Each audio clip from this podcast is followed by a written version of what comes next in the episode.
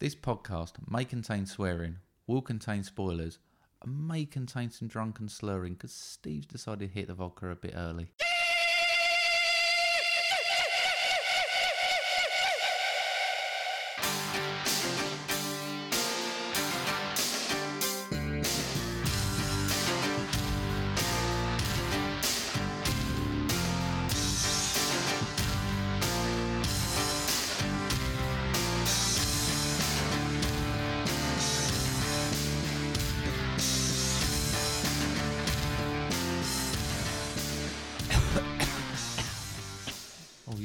Medicinal. Oh, Is that, is that what you're going for? Yeah. Jill's going brought the lurgy home. for, you're going for medicinal approach. Yeah, a little, yeah, medicinal. Yeah.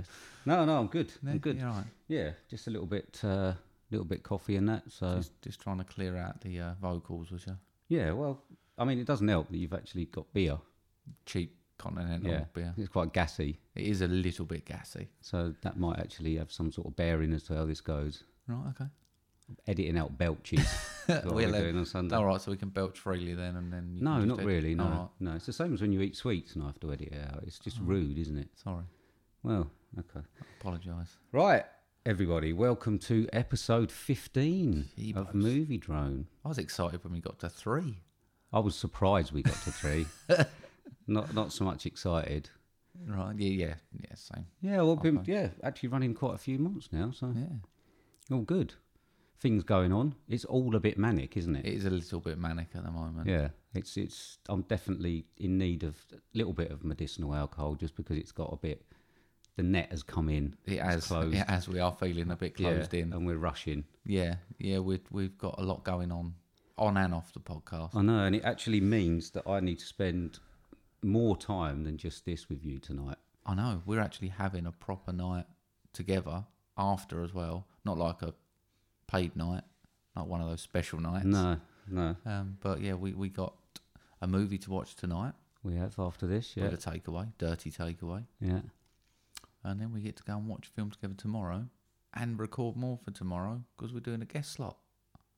It's uh, yeah, it's, the net closed pretty quick. We've had ages to sort it out, like ages. Yeah, we, in fairness, we've been given plenty of time. Um, but, but I think we both work better under pressure. Is what I'm going for. Drunk. Drunk. it's going to be good. Yeah, I mean, apologies. Uh, just to let you know, we are um, going to watch a film tonight. Um, we are guesting on Takeover Tuesday for Yeah. One Movie Punch. So let's just apologise in advance for what we come out with. Yeah. It's very professional. We're not. I don't know if you've noticed. yeah, been working on it weeks. Well, Yeah. yeah. weeks. Yeah. Yeah, it's just, I mean, wow.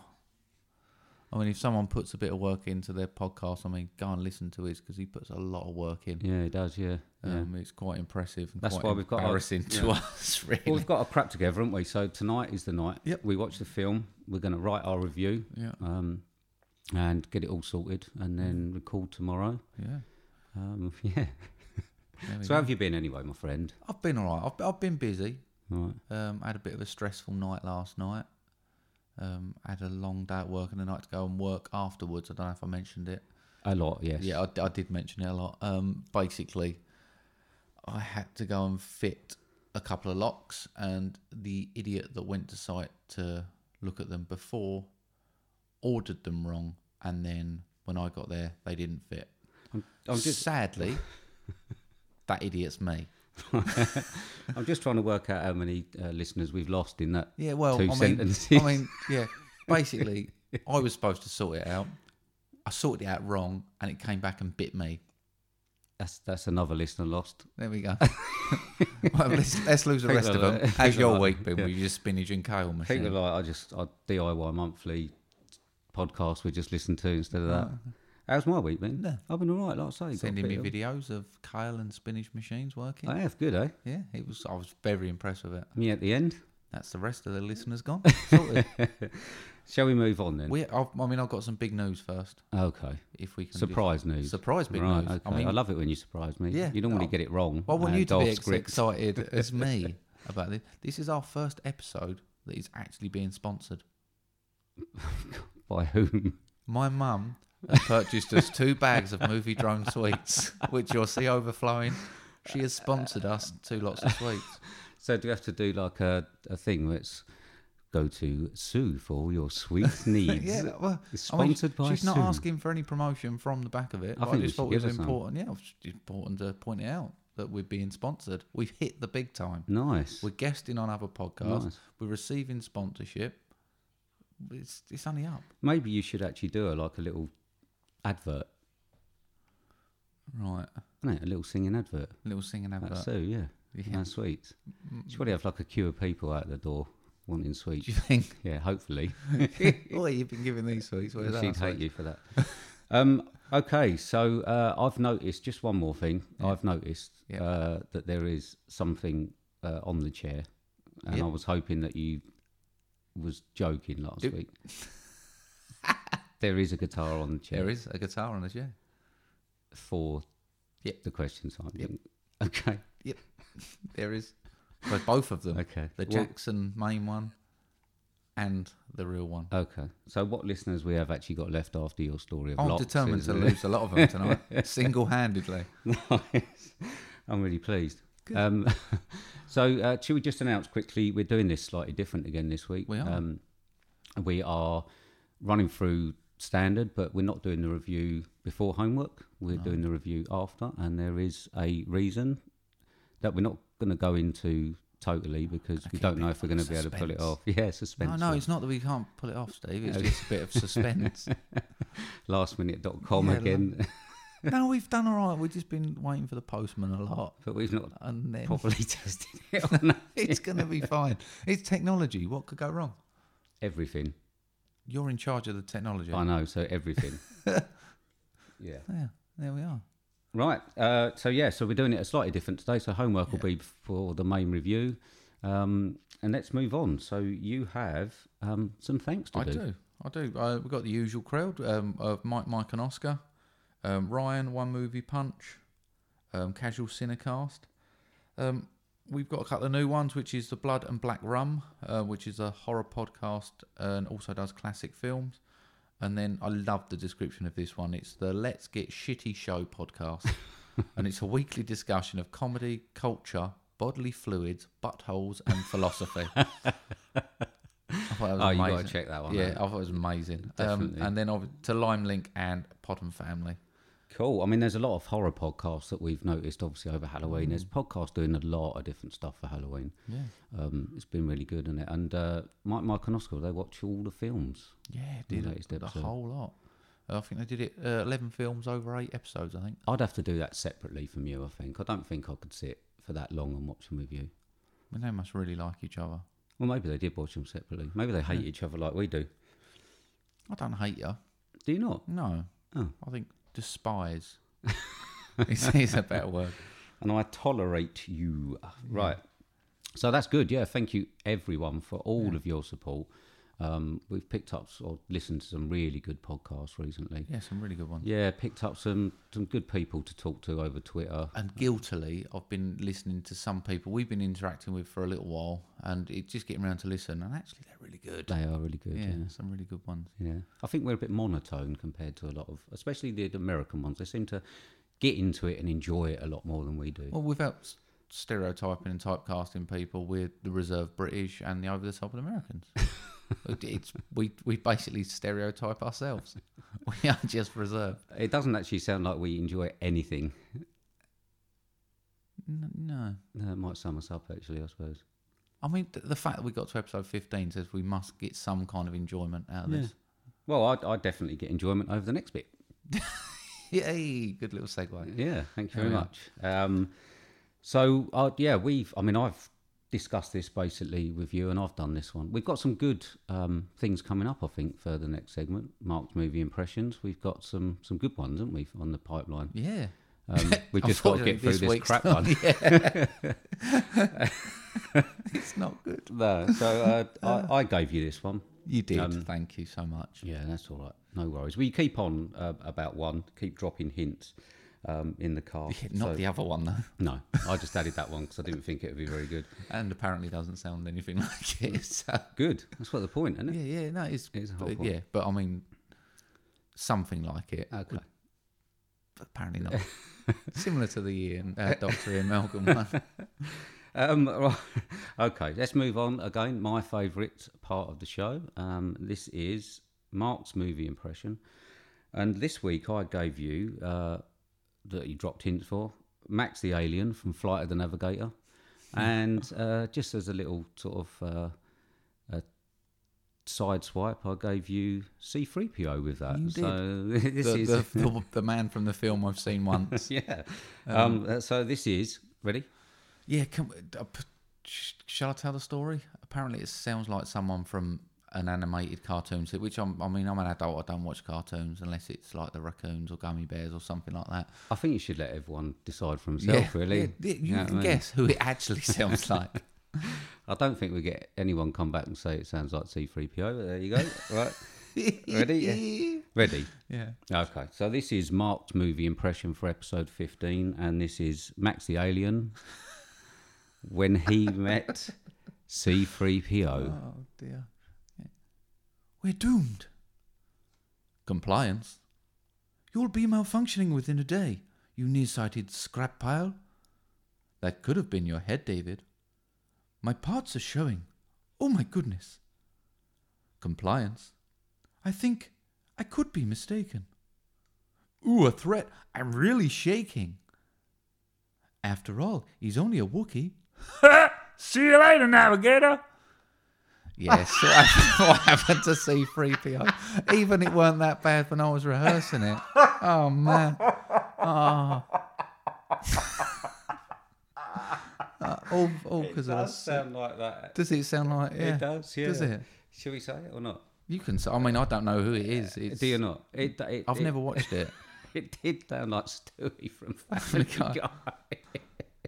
it did sound like Stewie from Family Guy. Oh, brilliant. I like the Excellent. flight the navigator one. Compliance. Compliance. It seemed to repeat a bit. you know what I mean? Yeah. he only said it twice. Oh dear. I mean, we've, brilliant. we've basically got C3 3PO slash Stewie yeah. um, meets Flight the Navigator Max slash Pee Wee Herman. I'm glad we've got some better ones in the pipeline. I really am. But anyway, yeah, brilliant. I'm- Thanks. I for was hoping it was sort of dying a death. No, no, no, no. We've we found some. We found some uh, that we haven't done. Some really good ones. Yeah, I'm really pleased. Right. Excellent. Thanks very much, mate. No, it's very good. uh, okay, so shall we move on to? I, I'm dreading it. What are you dreading? Is that in in? tune? I don't know. We'll find out, I suppose, won't we? I don't think I've ever heard you playing tune. Have you not? I don't know if it's a guitar's fault. Look, it's like all the right notes, just might be in the wrong order. okay, right. Okay, let's move on to uh, the next. Am I setting up? Am I getting ready? Yeah, go on. All right, go okay, on. hang on. Okay. So if you remember from last episode, was it?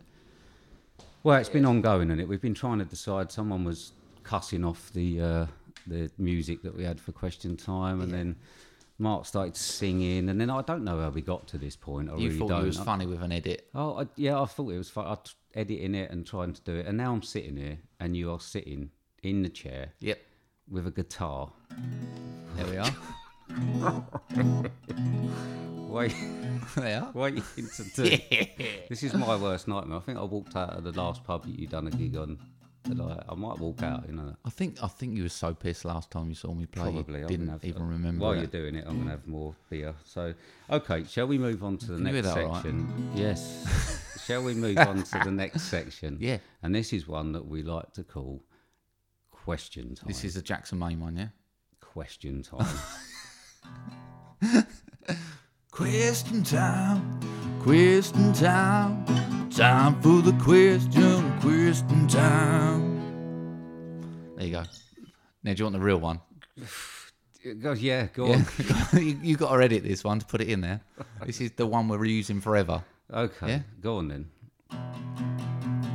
Question time, question time, time for the question, question time. Yeah, Well done for having the gall to do it. Do you know what I mean? clearly don't embarrass that easy, do I? Uh, no, no, no. Well, well, like I say, I mean, we're there now. We're sorted. we've That's, sunk to new lows tonight. We really we're have. sorted. It's, it's all done. That's music forever. Sorted, done. I'm gonna. I'll have to try and edit. I'll see. See if I can edit the two together. Okay. Oh, I Why? I well, no, I don't even want to edit it because I've got to listen to it all again. Do you know what I mean? I just leave it in as it is. So you have a question. I do. Uh, okay, do you want to tell us all what it is? Yeah, this is from a long-time listener. Listen to every episode. Uh, Miles has actually emailed in this time, and he would like to ask us movie droners uh, about which film we've been most surprised by uh, that we've gone and seen that's that hasn't received the hype, or not necessarily that we've gone and seen, but we've watched, didn't expect much, and it surprised us. And would also like to know what film we've also gone and seen that's been so built up and you've just left massively disappointed. Well, good one. Yeah, interesting one. Yeah. Quite easy for me, one of those. Was it? Yeah, I don't, I don't know whether it's just because it was recent, but Oh right. There we go. As long as it's not Star is Born, stop talking about Star is Born. I love The Star Is Born. Such a good film. Right. Over to Here you then, mate. You going to answer it? Yeah, should we do the one was most surprised by? Okay. I yeah. think you're going to love it. Okay. I think you're going to love it. For me, Ravenous. Oh, that's good. I, I just, just keep wanting to watch it, mate. Have you watched it again? Yeah. Have you? Yeah. Really? Yep. And I wanted to hate it. Even the start of it, I was like, this is terrible. Even the look of it, the synopsis, everything, the clip, uh, trailer, everything on the lead up, not interested. The second it dropped and I loved it, I was so gutted. It's great, isn't it? Yeah, it is great. It It is is. actually great. I've actually thought about texting you and going, "Do you want to come around and watch Ravenous?" It's great. Yeah, yeah, I probably would. yeah. Uh, Oh, I'm really glad. yeah, there we are. That's good. It just, shocked me totally. I'm really glad about that. Yeah, really shocked me. I'm glad you could actually see why I liked it. I mean, it Yeah. makes it's that's probably made the homework worth it. Yeah, totally. Isn't it? Yeah, totally. Yeah. Also, I'd, I'd see you download it on my Amazon account, and it was probably sitting on there for nine a year, Yeah. and I never was even in. I just looked. I know, you just turned your nose up, didn't you? Weirdo. yeah. Um, I've actually I've got a couple a couple of honourable mentions. Okay. Um, one of them is actually homework as well, Wow. and it was almost famous. Hey. I was quite surprised, definitely by that. I yeah, really enjoyed you was that. on I a watched bit it of a again. downer of that I before, was. weren't you? I was. I wish that most of the ones since then had been like that Yeah. because that, that was good. Yeah. And then uh, Event Horizon was another one Oh, because I was right into my horror films and didn't expect much for that. Did And, you not? No, I didn't. Oh, okay. No, I didn't. What And made you think?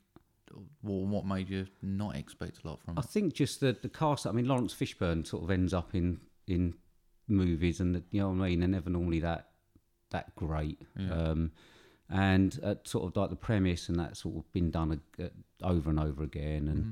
Um, I just thought it was a rip off of Hellraiser, but no, it was. I thought it was fantastic. But it's actually quite a sad one, I think. Um, mine after yours.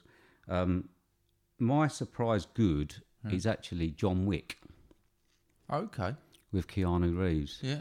Um, when it when they obviously announced it and it came out, I was just expecting him to be going through the motions and doing all this, and and uh, I actually really enjoyed it. Really enjoyed that when He's- it I came mean, out. at the risk of the wrath of other people, I find him quite a one-dimensional actor. Yeah, but uh, Um, so that does surprise me, but that's good because I've never seen that. well, no, I mean he doesn't really change. He, he doesn't sort of come out, but he plays that. I mean, he plays obviously a, a hitman. Um, But the action in it was really good, and like I say, I like the story. Um, and yeah, I was really surprised. Um, I think it went under the radar a little bit, but yeah, that that's my uh, my surprise one.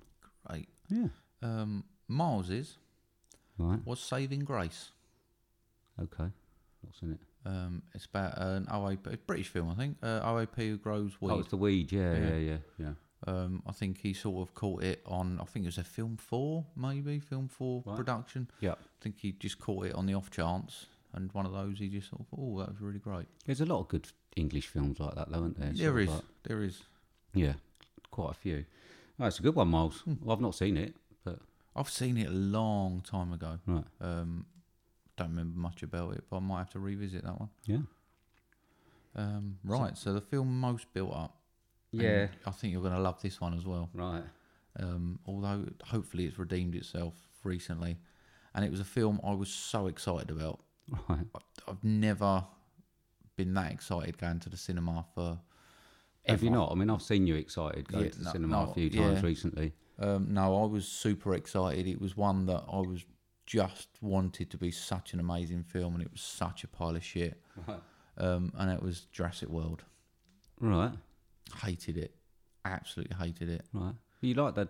The new, the next one, Right. I didn't Redeemed. That's why. hated it. That's why I was so excited that he rede- he was last chance saloon for me on the the whole sort of franchise, Right. and I thought it redeemed itself a little bit on that one, but that other one, terrible, Right. absolutely. I've heard that it. before. I think from from some other podcasts and that saying that that one. I mean, yeah, I thought that was a pile of pony. I fell asleep. It was watching awful. It was just terrible. Right. I've got, I mean, I suppose the same sort of thing with franchises. So um, there's a couple that I was really disappointed with. Um, first one was Live Free or Die Hard, hmm the last one in the Die Hard Yeah. series.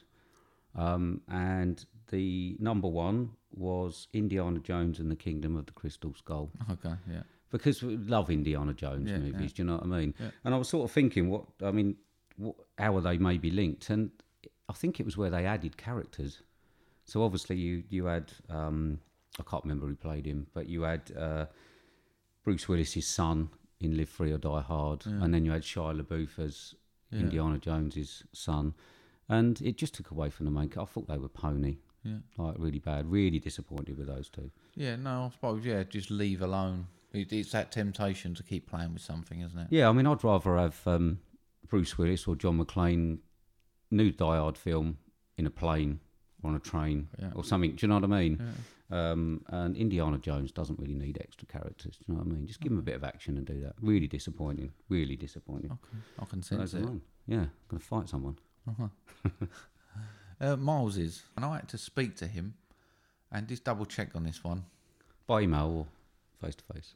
face to face. I had to go and find him. I, I weren't having this. You just emailed him, mate.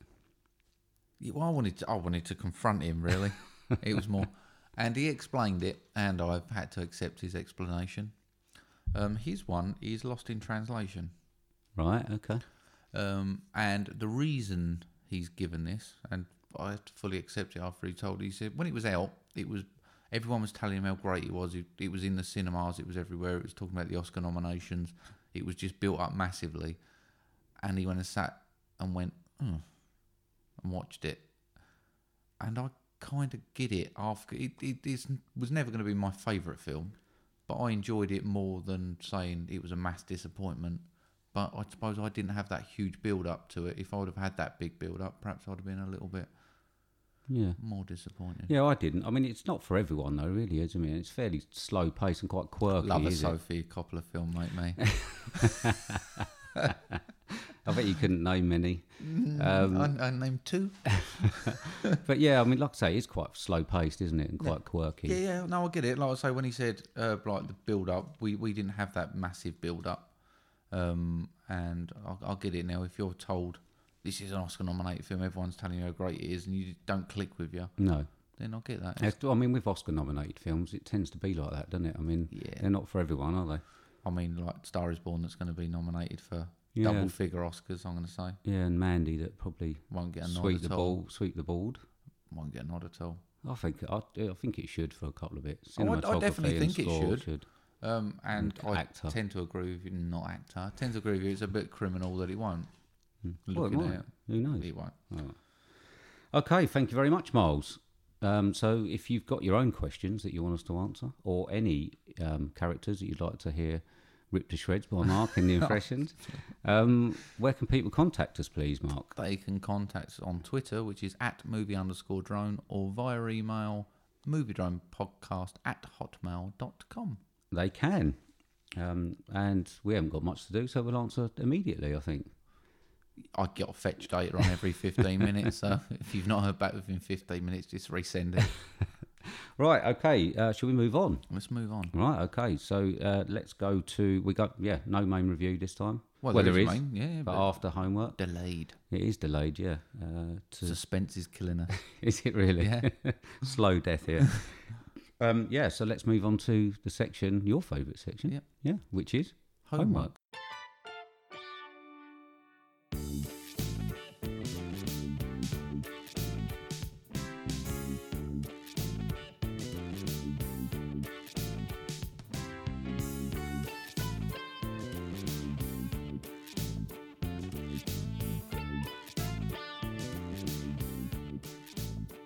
go, and there's the theme tune. And you're happy I didn't sing or play that one. Yeah. There's a difference between your 99p version and my one. My one sounds a bit better. Oh, it does. Mine was 99p, or 79 maybe. Yeah, but I only had the option of two, and both of them were equally as bad.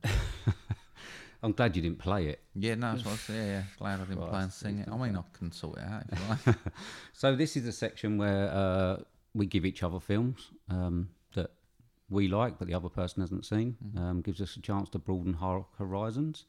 Um, yeah, and talk about it basically. Yeah. Um, so I think I'll keep forgetting the order. I think you go first. Yes, I do. Okay. I gave you um, 2000's Requiem for a Dream, which is 8.3 on IMDb, 4.5 million budget, gross 7.4 million, hour and 42 minutes long. Um, Darren Aronofsky film with the synopsis of the drug induced utopias of four Coney Island people are shattered when their addictions run deep.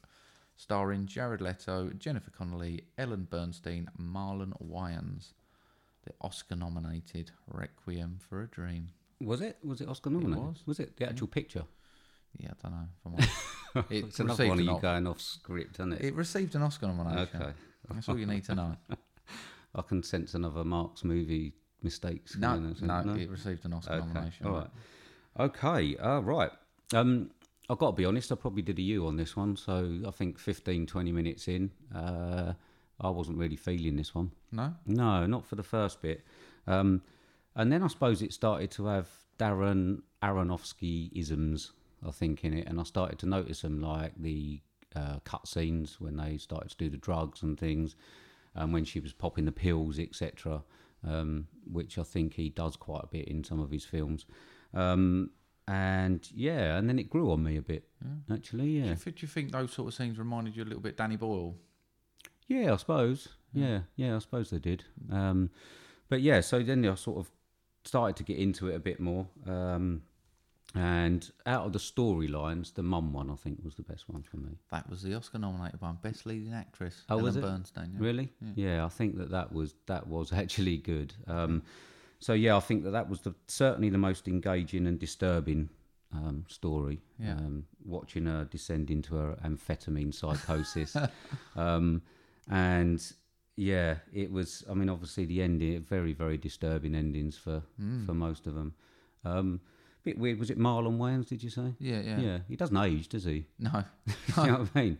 I think no Jill considering that me- was nearly like well, 18 years ago. yeah, yeah.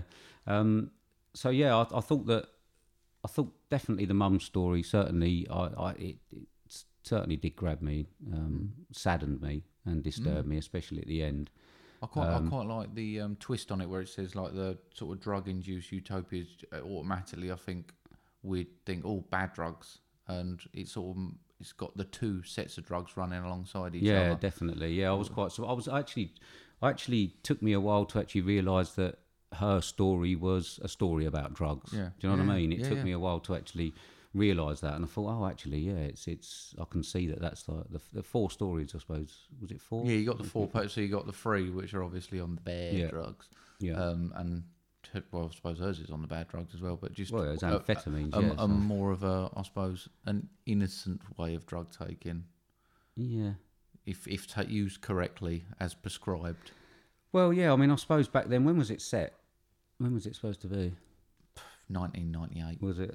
Yeah. I don't know if it was that, that, early. I think it might have been earlier. Because oh, yeah, I mean, it was obviously amphetamine, so Yeah. speed. Right. Which, Sure. it's fine. but yeah, I mean that. Pleased to say my drug knowledge is minimal.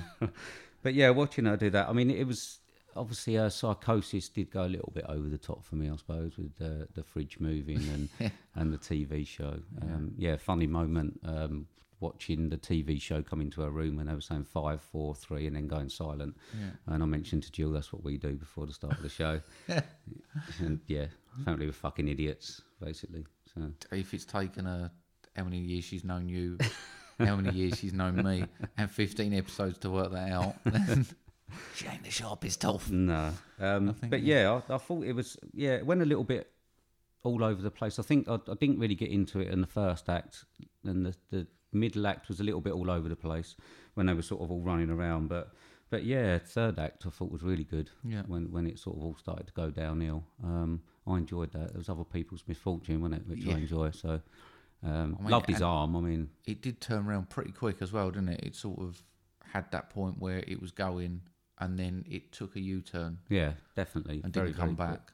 Yeah, it certainly did. Um, did go downhill in the end. I mean, quite extreme as well. I mean, I, I'm not quite sure about the ending uh, of the mum. To be honest, I mean, I don't know an awful lot about electro treatment or whatever, but that was pretty harsh. It was. It wa- It was. It, I picked it.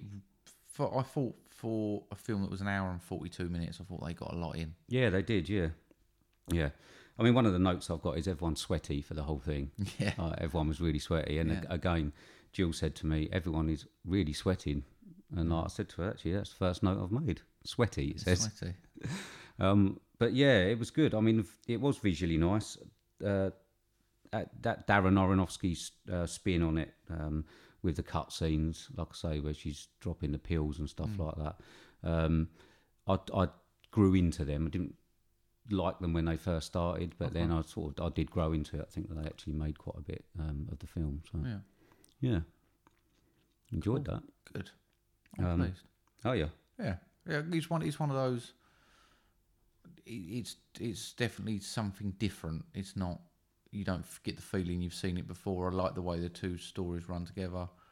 It's not necessarily a drama, so I thought, hey. no, I mean it was good. a I. I'd, I'd like films with non-happy endings. You know what yeah, yeah, mean? yeah. Oh, there's Very definitely disturbing unhappy ending. Uh, I like the amputated arm.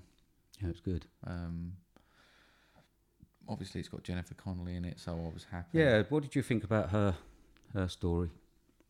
I mean, I like the way it ended. it was dark. it was. Dark.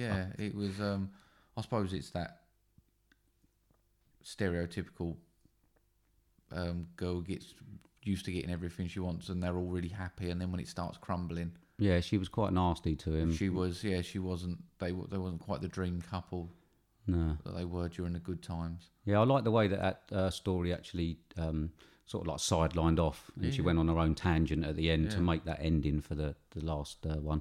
I mean, obviously Marlon Wayans ones was a li- was a little bit less harsh. Do you know what I mean? Um, but yeah, um, I did like three of the endings. I thought Yeah. they were really good. I mean, I know his was less harsh, but I, I, I felt his character was needed. I don't think he was an add-on character. No, I think he did I all thought, right. I yeah, thought for the four main characters throughout, I thought they were really good. yeah, no, definitely. Um, his first, I think it's the first Ellen Burstyn film I've seen other than The Exorcist. Yeah, I mean, I, I, to be honest, yeah, I haven't seen that many. Um, and when I looked up who it was and saw that it was her, um, she was fantastic. She was fantastic. Um, yeah, very, very. Uh, that's certainly my best one. Very, very disturbing her story in the end, Yeah, um, and quite sad, obviously, where she was on her own and and doing that. yeah. Didn't drop tear, but I mean, was never going to. no, but it, like I say, that, that actually touched me a little bit Yeah. for a couple of minutes. Just went, oh, Oh, bless her. That's sad, bless her. Yeah. heart. Yeah. Yeah, so thank you very much, Cool, mate. Yeah, no worries. enjoyed that. You Um. Cool. I've got uh, 78. All right, cool. Yeah, Yeah, happy with that. yeah, oh, yeah. Take that. yeah, Yeah. it's a good one. Uh, so yeah, thank you very much. So on to mine. Yay. Uh, I have got a film directed by Na Hong Jin. Can't even say it. Um, sorry, running time 156 minutes. Sorry about that, mate. Um, budget 8 million US dollars. Box office 51.3 million US dollars. IMDb 7.7. 99% Rotten Tomatoes. Uh, synopsis Suspicion leads to hysteria when rural villagers link a series of brutal murders to the arrival of a mysterious stranger. Um, this is my choice for you, and this is The Wailing. Yeah. is that it? Um, I think. I, I mean, four word review, right? No, I can't. Fuck me, it's long. It is it long, just is. went on and It did. on and on and on. Um, I don't know if it whether I'm supposed to compare it to Ran or not because I suppose it's the only it's the only other Japanese subtitle film I've seen. Uh, It's not So- Japanese. or uh, Korean, Korean. There's one Japanese character. Middle. It's the only Middle Eastern subtitle. Middle Eastern. Yeah, Is that not like Afghanistan? It's the only Oriental subtitled film I've seen. Jesus, Okay. fuck me. Right. Just- So I- I'm automatically I'm comparing it to that, which I don't know if I should or not. Um, Not really, no. So with that comparison, it's definitely a more of a mainstream film, and I don't know why I'm so shocked, but it was very Hollywood. It Right. very slick. I thought, I don't know why. I, I think it's unfair to use the word third world. I don't mean it like that. I just expected it to be a little bit behind, but I thought the way it was filmed, the actual acting itself was reminiscent of a proper Hollywood. Well, I mean, they, yeah, I mean, they've got. I mean, they're they're. I think the it, they've got like, their own sort of Hollywood. I mean, they're they're, they're proper up to date. They're Have very you got very a budget slick. on this? Uh, budget was eight million dollars. Yeah, which I thought was a lot of film, considering it was nearly three days long. um, was a lot of film.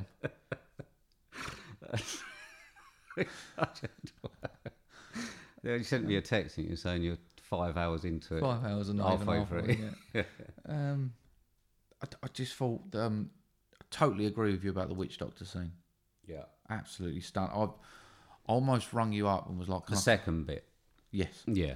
I, Yeah. I was going to ring you up and go, "Can I come and watch it through your Sonos?" Yeah. Yeah. Because f- through my telly, I Yeah. can't- I can't afford the surround system. yet. when I get that, I, I will want to watch it again. well, we'll when we go round, we can Yeah. shove it Um, on. You can listen to just as it was a scene for all senses, it, that wasn't one. it? It's Um, beautiful, wasn't it? It was. Yeah, I was mean, you, you watch it and you hear it, you can feel it. Yeah. Um, it was great. You can understand why I sat there and Oh, I, I- totally. I, mean, I, I think I watched it and then I stopped it and I just went, thought to myself, do you know what? I've I've actually watched one of the greatest scenes that I've it ever was seen. tense. It was really, really good. yeah. Um, I've got. Um, I found the translation. Some of the translations hilarious. Right. Um, just the what their casual swearing and the casual way they talk to each Yeah. other. When you're actually reading it, it was it just made me chuckle. It was Yeah. quite good. I mean, but the first time I watched it, what do you think about the characters? Because the first time I've I've watched a lot of um, Asian films, and they seem to portray people like the police and that as bumbling idiots. Yeah, yeah. And the first time I watched it, I actually thought to myself, I'm not quite sure if I bought into it because they seemed like they were bumbling idiots. I mean, the second time I watched it, they, it, they were lesser so. Yeah. Um, I, I don't think they came across as that. But what did you think on the first time watch about the the I- I- when when the police inspector's shouting at him and stuff, and he's I think yeah. Mm. Well, I, th- I think we've. I, d- I mean, I don't know whether it's the truth or the true way we see it, but obviously, a lot of the films we see are American cops, um, and they have their way of working. And obviously, going over to the Asia ones, it's almost like they are less professional.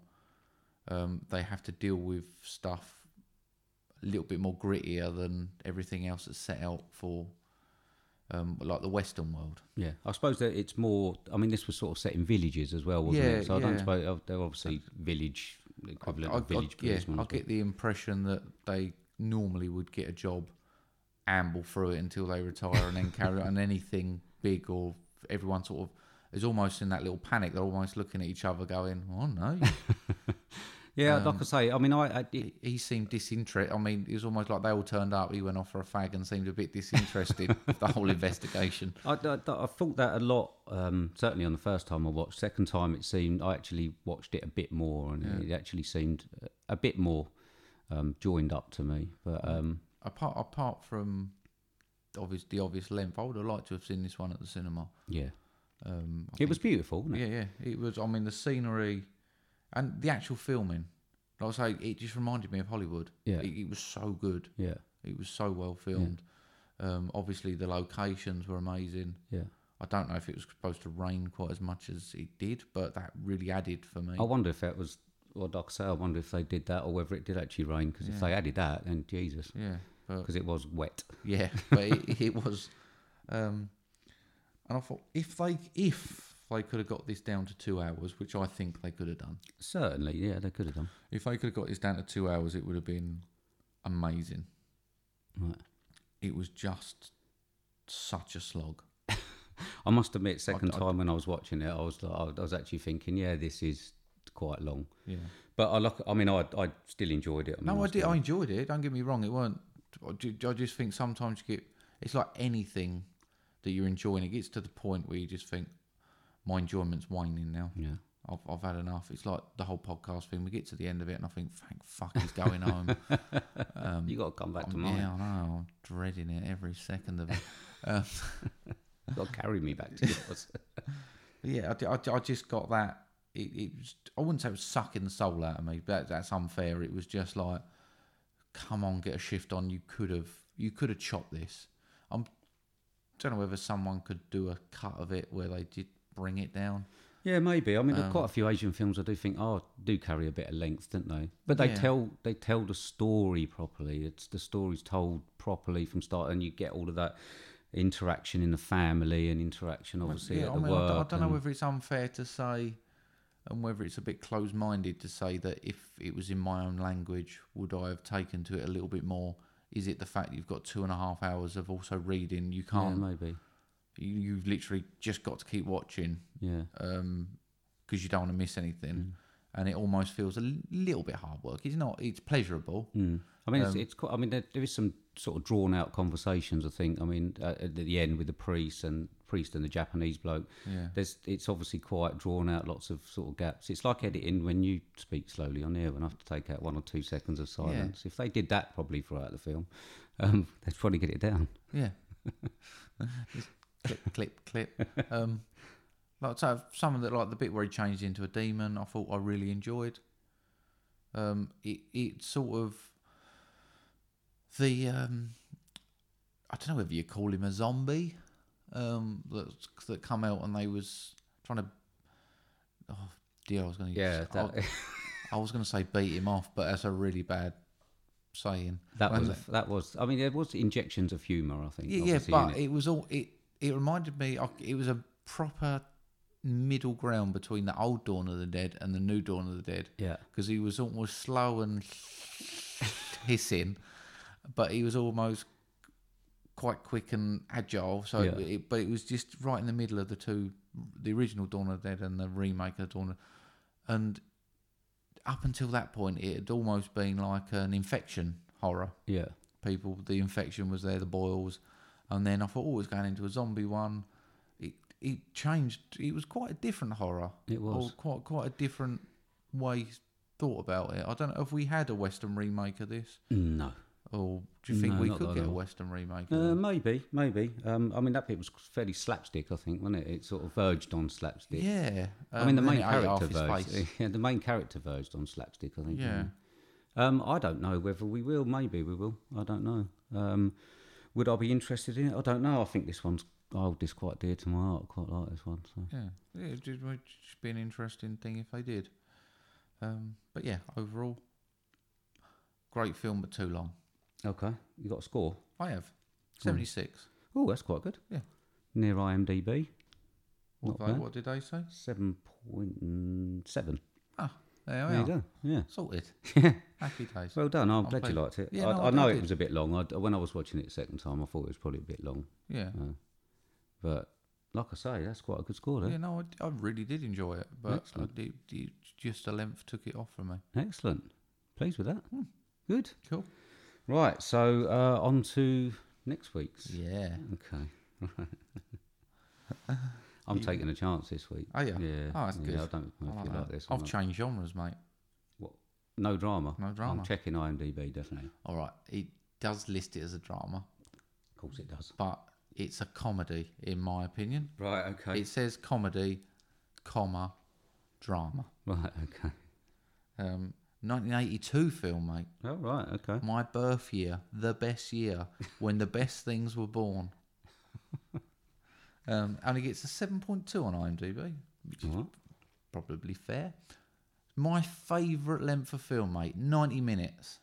Excellent. Oh, as most 80s movies were. Yeah, 90 minutes, hour and a half, in, out, done. Um, 4.5 million budget, gross 27 million. Um, and the synopsis is a group of Southern Californian high school students are enjoying their most important subjects sex, drugs, and rock and roll. Starring Sean Penn, Jennifer Jason Lee, Judge Reinhold, Phoebe Cates, Forest Whitaker, and a little tiny bit of Nicolas Cage in there for you. Excellent, excellent. Um, and this is 100. 1982's Fast Times at Ridgemont High. oh, good. Is it like a sort of Porky sort of thing, or Yeah, I Yeah. suppose it is. Yeah, okay? Well, I like all that. yeah. Oh, excellent. It's quite. I, I, I enjoy it. Nice it's one of those. I don't, don't know whether it was more popular stateside, um, but I really like it. Excellent. Oh, pleased with that. Thanks very much, mate. You're welcome. Sorry about this one then. um, this is actually um, one that someone did. I already had it on the list, and then someone did rec- would recommend it for homework. Um, so they must have watched it. Um, so this is uh, 2009.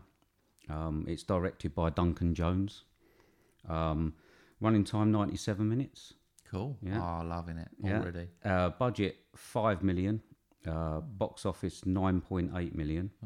Um, we've got eight out of ten on IMDb. Eighty nine percent Rotten Tomatoes. Um, starring uh, Sam Rockwell, Dominique McElligott, Kaya Scodelario, Benedict Wong, Matt Berry, Malcolm Stewart, Kevin Spacey. Um, quite a long synopsis, so we'll see if I manage this. Okay. Uh, astronaut Sam Bell's three year shift at a lunar mine is finally coming to an end, and he's looking forward to his reunion with his wife and younger daughter. Suddenly, Sam's health takes a drastic turn for the worst. He suffers painful headaches and hallucinations and almost has a fatal accident. He meets what appears to be a younger version of himself, possibly a clone with time running out. Sam must solve the mystery before the company crew arrives. And this is 2009's Moon. Wow. It's one I've wanted to see as well. Is it? It is. Um, and I love Sam Rockwell. Okay. So, winner. I'm pleased. Yeah, like I say, there was a recommendation on this one as well, so someone recommended it to me, and it was already on the list. short. Got a great actor in it. Yeah. Winner, winner. I'm just worried, uh, worried that it might be a bit slow for you, and you might not understand all the Can't be that science slow in 97 minutes. Oh, I won't understand the science bit. Cheeky fucker. Um, okay, so there you go. That's cool. Right, I like a bit of that. good, excellent. Better move on, I Yeah, suppose. shall we? Yeah. The suspense has been killing me, Right, and we're ready to rock and roll. Main feature time, mate. excellent. Should we go for it? Let's let's do it. Go. Okay, so on to the main review. We can reveal what the suspense is all about. we about. can, yeah. We've been teasing everybody, We haven't have. we? Yeah. Yeah. And the yeah, let's go for it. Do it. We have got our first ever special guest. We have We've, we've very had our, special. We've had our first sponsor for this episode, and now we've got our first ever special guest live on the podcast. we have Um, I think we might have mentioned him one or twice, once or twice. uh, probably a little bit more. Yeah, a little bit Three more. times or something. Yeah, three or four times. Every Alwa- always gets a thanks. I think he got a thanks in this one as well. Um, and we'd like to introduce Mr. Ryan L. Terry. A round of Oh. applause. Thank you guys very go. much for having me on. I'm excited to sit down and talk to you about this weekend's big movie. So, uh, so it's great. Thanks so much for reaching out, and I, and it's an honor, really. And uh, you're the first uh, podcast that I've had the opportunity to guest on. I left, uh, you know, one movie punch the other week. I pre-recorded my review, which is great. Joseph was wonderful to work with, and so that was my first uh, review for him, and this is my first uh, you know live conversation. So uh, thank you very much for You're very um, for thinking of me. You Oh. are very, very welcome. Let's not Um, forget the fact as well. You bullied us to get on one movie punch as well. I did. So, so But we're doing that one you. soon. Yeah, we've It- been uh, doing that it- for the last uh, hour. It, it'll be good for you. Yeah, we've been doing that for the last hour. while I've been waiting for you to get ready. So that's what we've been been eat your lunch, have your have your lazy morning. You've been telling us how relaxed your Saturday morning is. Oh yes, uh, 9 a.m. ice skating, and then rushed lunch, and then I I get here. It's extremely lazy. So uh, right. So I don't know if you want to give us a quick intro. Tell us a bit about yourself. Um, very interesting guy. Um, and ju- just tell us a bit about what you do. Sell yourself to us. Oh good. Well, that uh, uh, hopefully you'll buy. Last time I tried to sell myself on the corner down the street, things weren't going so well. so um, I, I had I got I got paid money to put my clothes back on. So I don't think that's entirely how um, it's supposed to go. But I still made money nevertheless. yeah, money's so, money. Yeah. You know, uh, the um, yep. So uh, hopefully uh, you'll be a much better uh, better customer, and uh, and I, I do service very well. So we'll um, so we'll uh, uh, get this uh, get this underway. Uh, yeah, but uh, uh, thank you very much uh, again for having me on. I uh, I love movies, and that's uh, you know really what drove me to start my blog in graduate school. I took a multimedia journalism class, and one of the uh, assignments was to start a blog, and so I did, and I absolutely fell in love with it, and I kept up with it and have you know, just developed it over the years. So now I've been writing an article virtually every week, sometimes you know a couple articles a week since January 2014. So coming up on uh, five years, and so and I I have over 300 articles, and uh, because I started writing in graduate school, some of the work that I have on my blog is actually peer reviewed. So I you know very happy to have uh, the the quality of work that I have on there. And that's uh you know I loved movies way before then, but that's what really got me started into writing about them more. And through grad school, I just learned to love. I just loved writing, so I just you know kept writing and writing. Um, but you know, I was noticing that you know in this um, climate that is uh, it is transitioning um, from like uh, some of your main influencers are no longer uh, bloggers, or that's kind of you know that's trending towards more you know podcasts and vlogs. Well, you know I uh, you know I don't host my own, so I thought, well, you know maybe I can network you know with uh, those that I enjoy listening to, and then you have the opportunity to parlay you know the knowledge uh, that I have that I put into my writing into getting to you know sit down and talk with the you know, the the movie and theme park podcasts that I enjoy listening to. Uh, it's not uh, blogging's not my job though. I uh, work uh, full time uh, for Feld Entertainment, uh, putting together the Disney on Ice and Sesame Street Live commercials. So when Disney on Ice comes to your town, you know, or Sesame Street Live comes to your town, chances are I'm the one who put the commercial together and uh, send it out to the uh, send it out to the TV station uh, that you saw it on.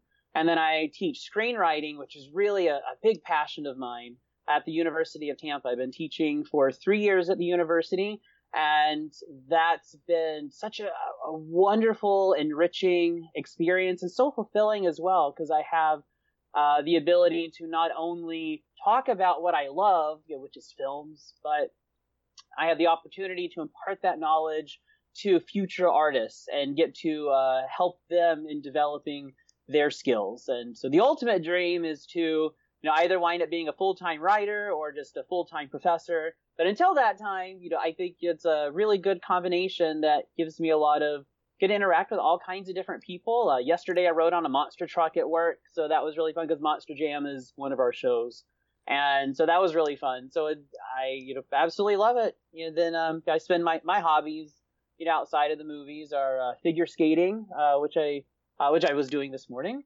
and uh, going to the theme parks all the time. Living in Tampa, I go to Disney, Universal, SeaWorld, Busch Gardens all the time, and so it's like it's like those theme parks are my backyard, and yeah, the, I just can't imagine a life without you know without going to the parks. So that's, and then the parks another passion of mine. But we're here to talk movies, so I won't get into the theme parks too much.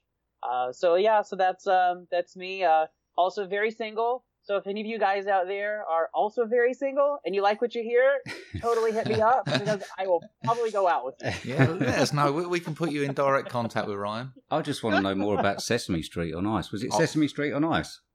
Was it? Uh, Di- uh, Disney on Ice and then Sesame Street oh. Live. Oh, Sesame Street Live. let me dress up in the Big Bird costume. I don't think it comes over here. I'm not sure if it I, comes over here uh, Disney on Ice definitely comes over there. In fact, uh, Mickey's uh, no, uh, Disney on Ice uh, presents Follow Your Heart is our European show right now. Wow. So we definitely uh, we have one over there, and I had lunch with Big Bird last month. So it's a very it's a very interesting, uh very interesting place to be. So it's uh, it's you know um, being surrounded by you know, all kinds of iconic properties. And, you know, our biggest show, which comes out next year, which is Jurassic World Live, that's going to be dope. So yes. I, uh, oh, still looking yes. forward to it.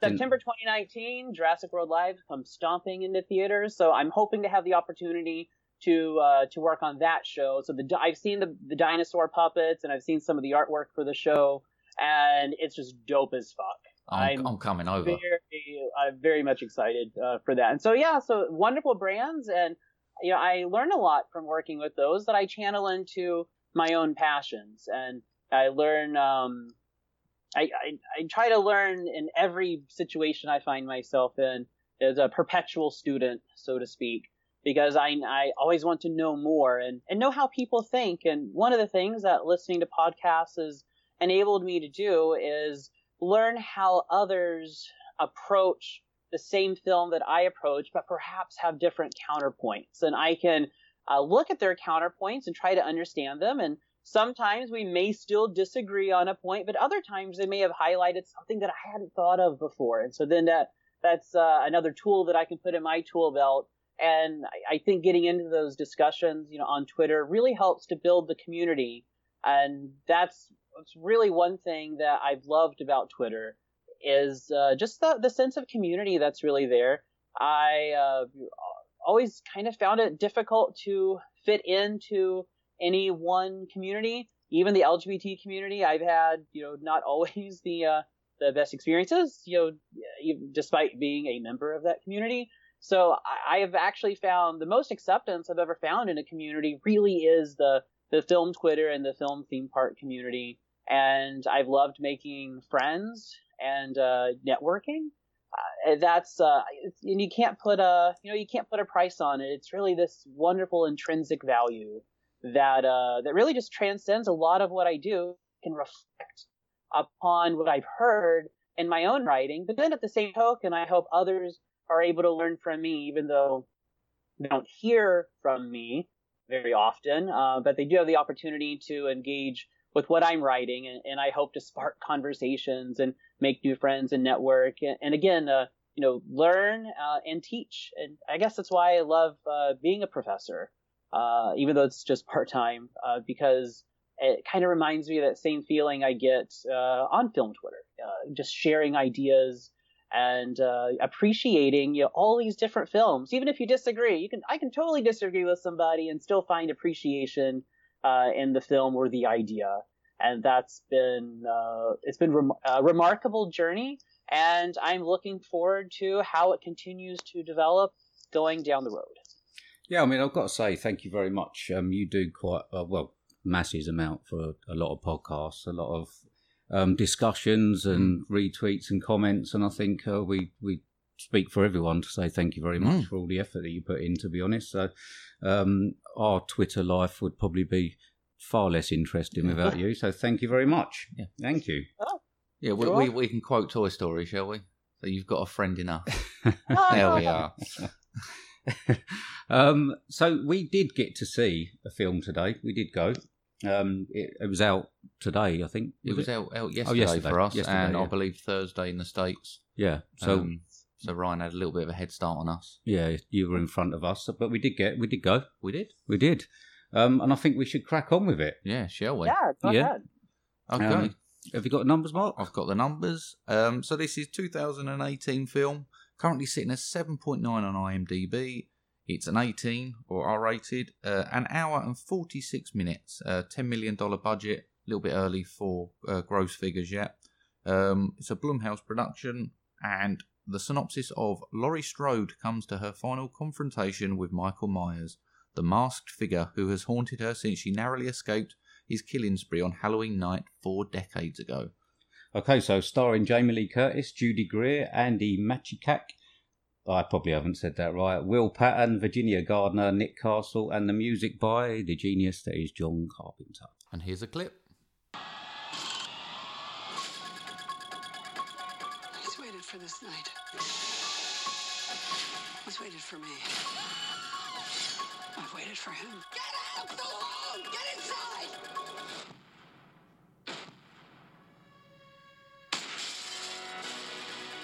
You don't believe in the boogeyman? He's here! Michael! You should. So, I think everybody wants to know, Ryan, what did you think of 2018's Halloween? Oh, it was precisely, exactly uh, what I wanted in a Halloween sequel.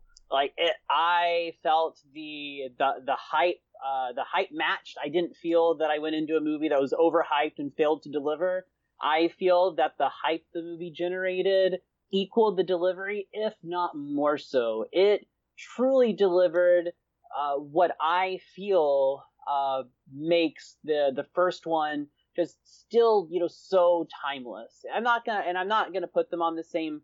Uh, I'm not gonna equate them and you know one being better than the other. I still feel the original is the best, but this is such a very close second, and it uh, was successful in connecting not only the old fans, you know, back to the franchise, but making those connections, forming a relationship with the new fans. And so I think, yes, there is a large degree of fan service in the movie, but I think that fan service was uh, developed and constructed in such a way that it never felt like a fan service movie. It felt like the movie that it needed to be, but it was able to hit on all of those different points. All the different points I was looking for for it to hit. Some of the nostalgia, uh, the Easter eggs, um, homages, but ultimately giving me a new story, giving me a new movie.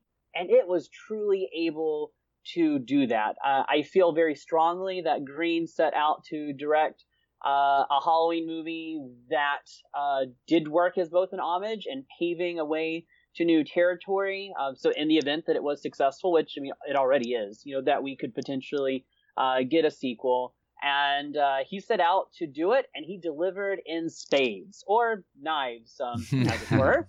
Uh, so, um, just honestly, words really can't even begin to uh, begin to capture the energy of the auditorium that night. I don't know what it was like for you guys, but uh, when I went uh, to the movies with my friend who often goes with me to the movies, who's a criminologist, by the way, so she was able to offer me some really uh, fascinating insight after the movie. Uh, but it was from screen to the, the back entrance, wall to wall, completely filled with all kinds of fans, new fans, old fans, old fans that have new faces. And so we have all of these, uh, all these people with just this energy that was really unmatched by anything I'd ever experienced before, uh, with the exception of Jurassic, you know, the part, Jurassic World Park movies, Star Wars, and Avengers, which have extremely high enthusiasm and I also felt it at this movie.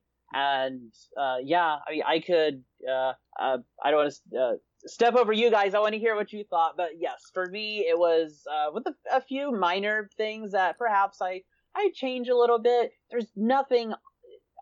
By and large, there's nothing that I would change about the movie, and it gave me everything that I wanted but it, it, it also gave me what I wasn't entirely expecting, which was to truly you know, uh, to to satisfy my need to be connected to the old one, but giving us that new story.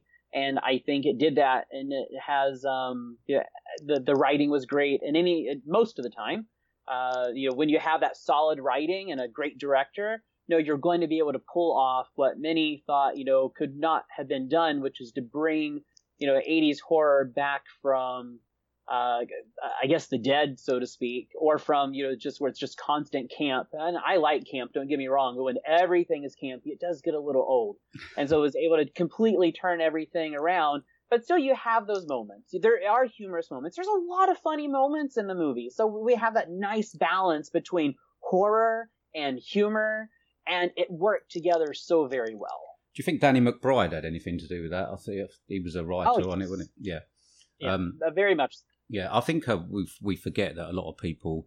Well, we've got to that age where a lot of people probably haven't seen the original. Um, and I know, obviously, mm. I did. Um, I'm of that age. Um, you are. So yeah, I mean, just getting the new fans on board. Um, I mean, it probably takes a company like Blumhouse to take it on, um, because obviously they're the up and comers and they're bringing out all these new ideas and stuff. So I was really interested in taking it. I mean, our, uh, to looking at it, our viewing wasn't didn't have many people in, did it? I don't. I don't think we've we've quite got the momentum behind Halloween that the states have got, have we? No, I mean, um, yeah, trick or treating over here is not really we've a not massive really taken thing. it taken to it. Yeah, it, it's building year to year.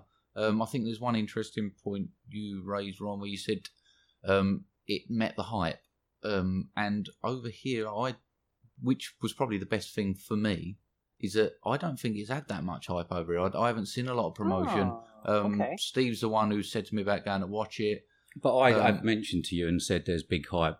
I, I've I've felt the hype, but probably more stateside. Yeah. um, oh yeah, yeah. State, yeah. Stateside hype, like the excitement there. But actually, uh, in the UK, I think people are going, "Oh, it's another Halloween film," but actually, it's a great standalone film. Yeah, it's very much a, a proper a proper day, isn't it? Trick or treat day, Halloween in the states, and and a lot of. Uh, I mean, over here, you just get angry people not answering the door, don't you? Do you know what I mean? oh no, It's- that's ter- awful. no, it's it's it's We're not that friendly, are we? The no. British. We just we just don't want to get up. No, Yeah, it's- it's, it's the quite British sad. aren't the most friendly people in the world. well, Oh, we are. I mean, no, I mean they are, but like I say, uh, yeah, we don't. Uh, there's certain communities or certain roads Yeah. and stuff like that that go and do it, but we don't have like a, a massive trick or treat base. It- Um, it's build. I think it's building momentum. It's bigger than it was when I was a kid. Um, and I think last year round here there was, I think because we're in a little community now where there's loads of little kids walking around, but you still hide away. I do, yeah. I've got one of those video doorbells. I, I talk to them through that and just say I'm not in. That's what I do. So But yeah, I mean, I, but saying that though, I can't actually. This film aside, I can't remember going to the cinema and it being wall to wall. No, we've yeah. It, it's. I think it's not. uh, Maybe it's the time that we're going, but uh, uh, over here, cinema. Um, it's not dying a death, is it? But it's it's. It's no, it's No. not. I don't not know. Fantastic. I mean, it sometimes the the crowd makes it, but I can't. I say I can't. I for me, the first Jurassic Park was the busiest I've ever seen. The first first Jurassic Park, the busiest I've seen a cinema. I've never seen a cinema as busy since. But I mean, I've been to the states. Really? A, you know, Mm. I've been to the states a few times, and in the states, uh, people stand up and clap at the end of movies when they're good. They, and they did that at this one. Did they? Really? was. They did. Uh, they did stand up, but there was this thunderous applause through the the entire crowd as, as soon as it ended. And you know, I I don't always clap at movies because there's no like the reason you clap in theater is because you know the uh, you know the actors. I mean, there's two way communication there. Like the actors can see your enthusiasm and can feel the appreciation from Mhm. your applause. So there's a there's a transference of energy, so to speak. I mean, you don't have that at the movie. So I, as much as I love a movie, I, I seldom clap. Uh, but everybody else just er- erupted into clapping, and yeah, I just joined right on in because I'm like, you know what? Fuck it. They can't hear me on the screen. They can't see me, but I'm gonna show my appreciation anyway because I had just a screamtastic time.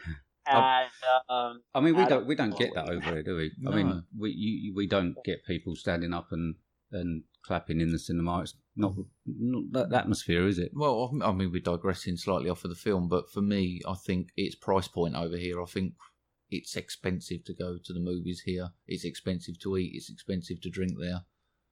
Um, in, for for a family, um, it is, yeah. But I mean, we, we, we quite happily pay the money because we're in, but to take a family of four Hmm. um, can be, I suppose, you could do.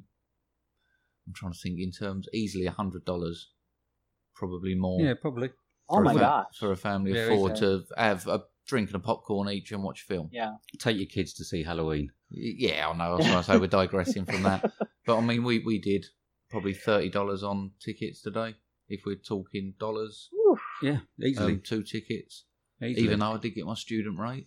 yeah, let's not go into that. Oh, Right. see, now this is what you do. I go to the exact same theater every single week, and I've been doing that for see twenty. It opened in 2014, so I'm coming up on almost five years. Uh, I go um, every Thursday, well, every other Thursday night and every other Friday, because every other Thursday night I have skating, and then so the my off weeks, then I do the Friday. Okay. And so I um, got to know the manager, and the manager loves me. I she calls me her um, her uh, you know her regular film critic that comes in, and so she always takes care of me. And so every once in a while, when I show up, she comps my ticket because I'm there all the time. They probably made more money off of me in the long run than anybody else, and I always buy dinner and tip, and that's really where theater makes their money. They're happy to have me, and they take care. I, uh, I keep coming back, and so I even gave her. Uh, my friend and I gave her a Halloween bucket with um, uh, Mickey's Halloween toy, Godiva chocolates, a Starbucks gift card, and Peeps. Love them or hate them, I love Peeps. So she got the marshmallow Peeps in appreciation for all the comp tickets that I get, you know, throughout the year, which she certainly doesn't have to do. But that's how I return, you know, other than my Yeah. patronage, it's how I return my appreciation. Could you imagine doing that at the local Odeon? Yeah. yeah. I mean, you- you're not lucky to get a bit of acknowledgement out of a staff member, let alone. You're lucky to find a staff member. Yeah. Yeah. So, um, so going back to the film, um, Yeah. One thing that I noticed, um, uh, right at the start, um, the opening camera angles and the silence, no score, and and and I found that uh, intriguing. Actually, that that did actually suck me in right at the start. Um, it was flicking um, between the different uh, the different cameras, and and literally, I mean, I've got a, another thing that the score was very minimal apart from the Halloween tune. There was another one that came in, um, another set of strings later on, but it was very silent for for a, a lot of it, um, and I found that well, yeah, pretty interesting actually. Um, a lot different than and, and obviously a lot of the films have a massive score and we all talk about it and say how good it was, but just that minimal score, I thought that was certainly. I mean, the cinema sounded silent a lot of the time, didn't Yeah, it? but it was good. I, I, I like that, not letting the, the cinematography and the actors do the work. Sometimes it's nice to have that score, but like I didn't think it or feel it needed it No, to be in your face. And like you say, that silence was the eerie part itself. I think it was the empty cinema most of it. But, um, but yeah, so what did you think about the opening? Well, you hit on a very interesting point, and in um, in many of my Hitchcock articles, I, I've often referenced his uh, use or lack thereof of score, and uh, even just dialogue in general, um, because uh, because Hitchcock uh, was developing his skills in you know the early days of cinema. So he was you know after his career in marketing, which is really important. We won't get we won't go down that tangent, but it's really important to know that Hitchcock first worked in marketing and sales before he became a filmmaker. But when he um, in his early days, you know that's all he had was silent, and then we transitioned over to talkies. Well, Hitch instead of taking a movie and turning it into essentially a play on screen, which we did have a lot, you know, right after The Jazz Singer in 1929. Many of the films that came after that had the same amount of dialogue as a play. And plays are dialogue driven, films should be visually driven. So what Hitchcock noticed is that there was a power in silence. Not only silence in uh, just cutting back on the dialogue, and you know truly allowing the film to tell the story and supplement it with dialogue so you cut back on it. But would also do that with the score. Now obviously you know psycho is the you know the most famous score you know out of his as well as some of the others. But he uh, saw that there was a power in uh, driving up uh, that tension and increasing the suspense in silent moments. And so it is those subtleties it is those silent moments which I, I feel in Halloween echo what Hitch would do. And and you're you're you're right in that uh, by focusing our attention on really only what the camera was seeing, not what we could hear, I think drew us in uh, much more intimately into the story. Because let's face it, our lives, you know, unless you're walking around with you know earbuds in your ear all the time, our lives aren't accompanied by a score as much as we would really like it. I'd like a Um, theme tune, wouldn't you, if you walk along? yeah. There was a bloke at work actually that used to work, and every time he used to walk in the office, I used to sing a theme tune. And every time he walked, it really annoyed him. It really cheered me Oh, well, he, well, I guess he had he had a score. Mine would probably be something from Streisand, Madonna, or Cyndi Lauper. That would be, you know, probably Well, I think the, it- I mean, I've- song to my life. I probably noticed it more, I think, because we watched uh, Mandy last week. Um, oh, I still haven't seen Mandy. Oh, Gosh. you need to see Mandy. Ah. and the the score was, I mean, it was just stunning. It, it was amazing, and it, it the, the film needed it, but it was just, I mean, that the contrast. Yeah, it was, but, the, the- But I good. noticed the contrast a lot after seeing Mandy last week, and and it just hit me straight away. I think in the first minute or so, um, I just thought, well, this is silent, and love the camera angles going. Um, yeah, so yeah, that that checkerboard too. I loved the coloring. I loved the angle, and uh, that was I that struck me right away because it, uh, you know, that particular angle when we're looking at that checkerboard ground, it reminded me very much of something that I would have got in North by Northwest.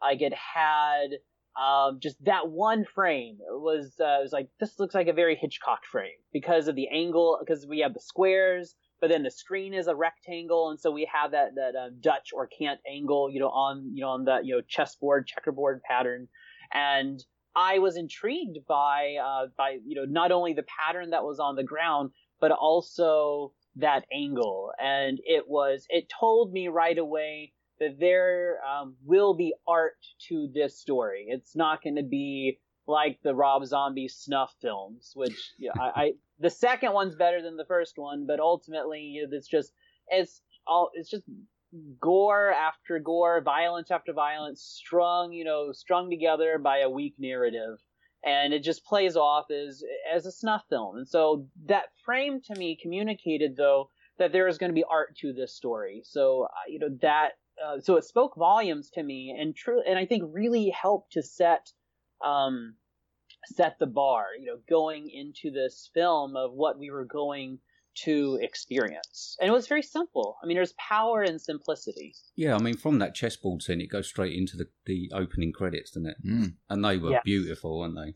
Absolutely Oh. beautiful. I'll tell you one. I, I, this is such a stupid thing to say, I think, but it's you had the orange of the Halloween, and then it went to red, and I just think that transition was too quick. I wanted them to slow the the, the going from the orange to the red down. It was just like a, a proper I'm homage, being- though, wasn't it? Yeah, I'm being one. proper picky, but it it just Yeah. seemed it was just a switch, and I wanted it just to fade in a little bit, and I was like, oh, They were beautiful, though. Yeah, they were beautiful was- opening credits. Um, Um, really good. Uh, and then the um, I uh, to do a close reading of those opening credits, and a lot of times uh, we don't have a lot of opening credits, you know, and I should say we don't have many creative opening credits of movies, not as many as we used to. Certainly, movies don't open up with theme songs like they used to. I mean, TV shows don't really have theme songs anymore either. So I think you know it's not the.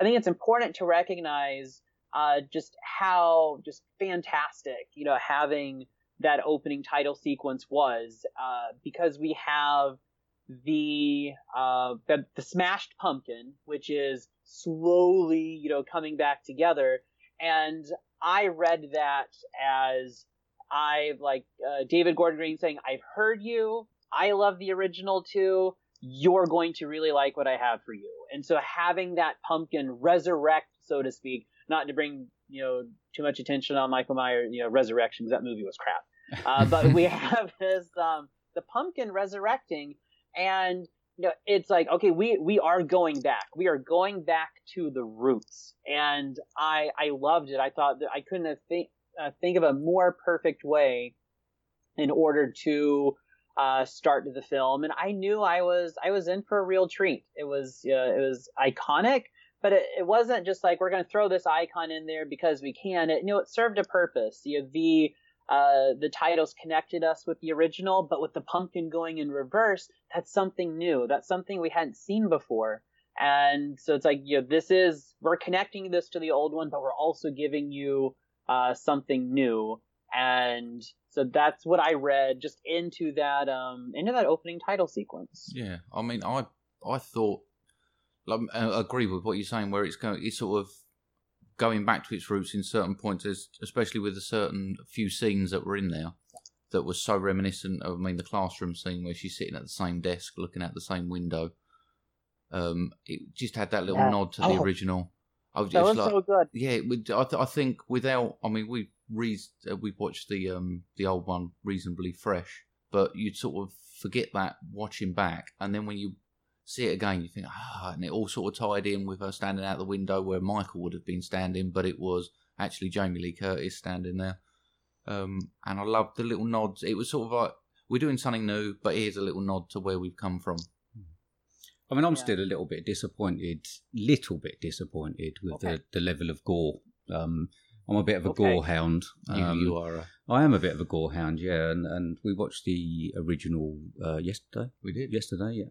Um, and I'd forgotten how basically, well, ungory it is. It's fairly sort of clean. Right. And, Yeah. um, I think it was it's not- 53 minutes until the, or about 50 minutes until the first adult kill, yeah, wasn't it? yeah. Um, and and like I say, this one, I, I, I don't know. I, I just You wanted claret, mate. I didn't you? just wanted a little bit more, yeah. You know what I mean? I just wanted a little bit more. I just thought Blumhouse might bring a little bit more. Um, I'm not sure where it actually got its.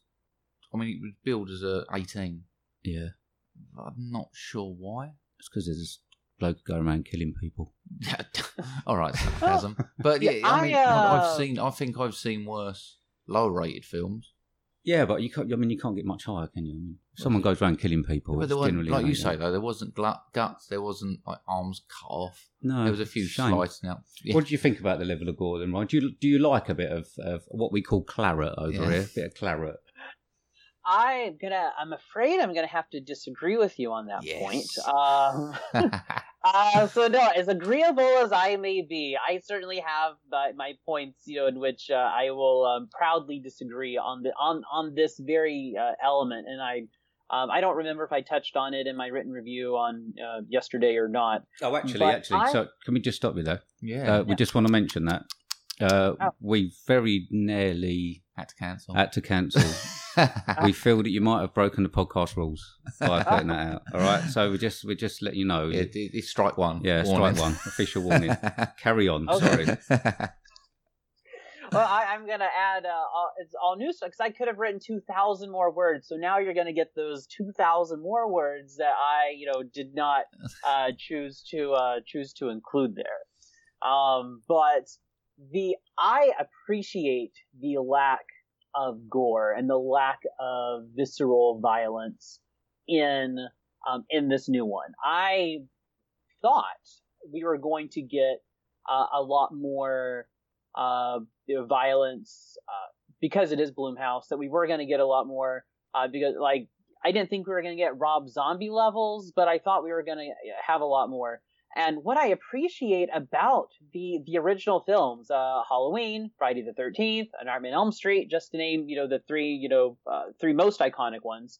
I mean you know Texas Chainsaw Massacre as well is there was this horror that was delivered to us. There was frightening images, atmosphere of dread, and extremely high levels of tension. This you know, this wonderful buildup of suspense without having to stoop to achieving that result, that that um that emotional response through the use of gore. I find the use of gore. I, I like it. Don't get me wrong, but I, I feel that if you're relying upon that to create that shock value, that your film is very shallow. You should be able to deliver that. You should be able to evoke that same emotional response through uh, the characters, the atmosphere, the production design, the cinematography. You should be able to do it through all of these other elements, and then you just supplement it with the gore. You supplement it uh, in order to, you know, get those squeamish moments. Because I love the squeamish moments, but I think if you're relying upon those to get that response, then you're selling your film short of uh, of the power that that it really has to be able to do that. Uh, it was Hitchcock who said, you know, it's it's far scarier, and I'm I'm paraphrasing that. You know, what's off screen is far scarier than what you actually see on the screen. And so, what I feel David Gordon Green was able to do was to take some of those uh, those moments, you know, from these uh, the, these masters of suspense and horror. Uh, you know, even like The Shining's not very violent at all, but yet it's an incredible horror film. So yeah, so so what I like about uh, Green is he did not rely upon that to make it a horror film. It's a horror film regardless if you saw all of those uh, saw the violence or not. And to be honest, there's not really that much blood in the movie. I'd say the uh, probably the goriest moment was how um, our well that gets in spoilers. Uh, but we That's had all the right. one You moment. can, you can say it. Okay. Spoiler away. We give a spoiler alert Okay. at the start. So Um, the uh, how the psychiatrist met his demise. yeah, and so that was definitely the goriest part but i hope we talk about that later because there's something very i love there's there's a pattern in these kills that i, I hope we talk about but that's the goriest moment and uh, everything else I, I loved because i was able to generate these images in my mind of what was actually happening and i feel very strongly that those images i generated in my mind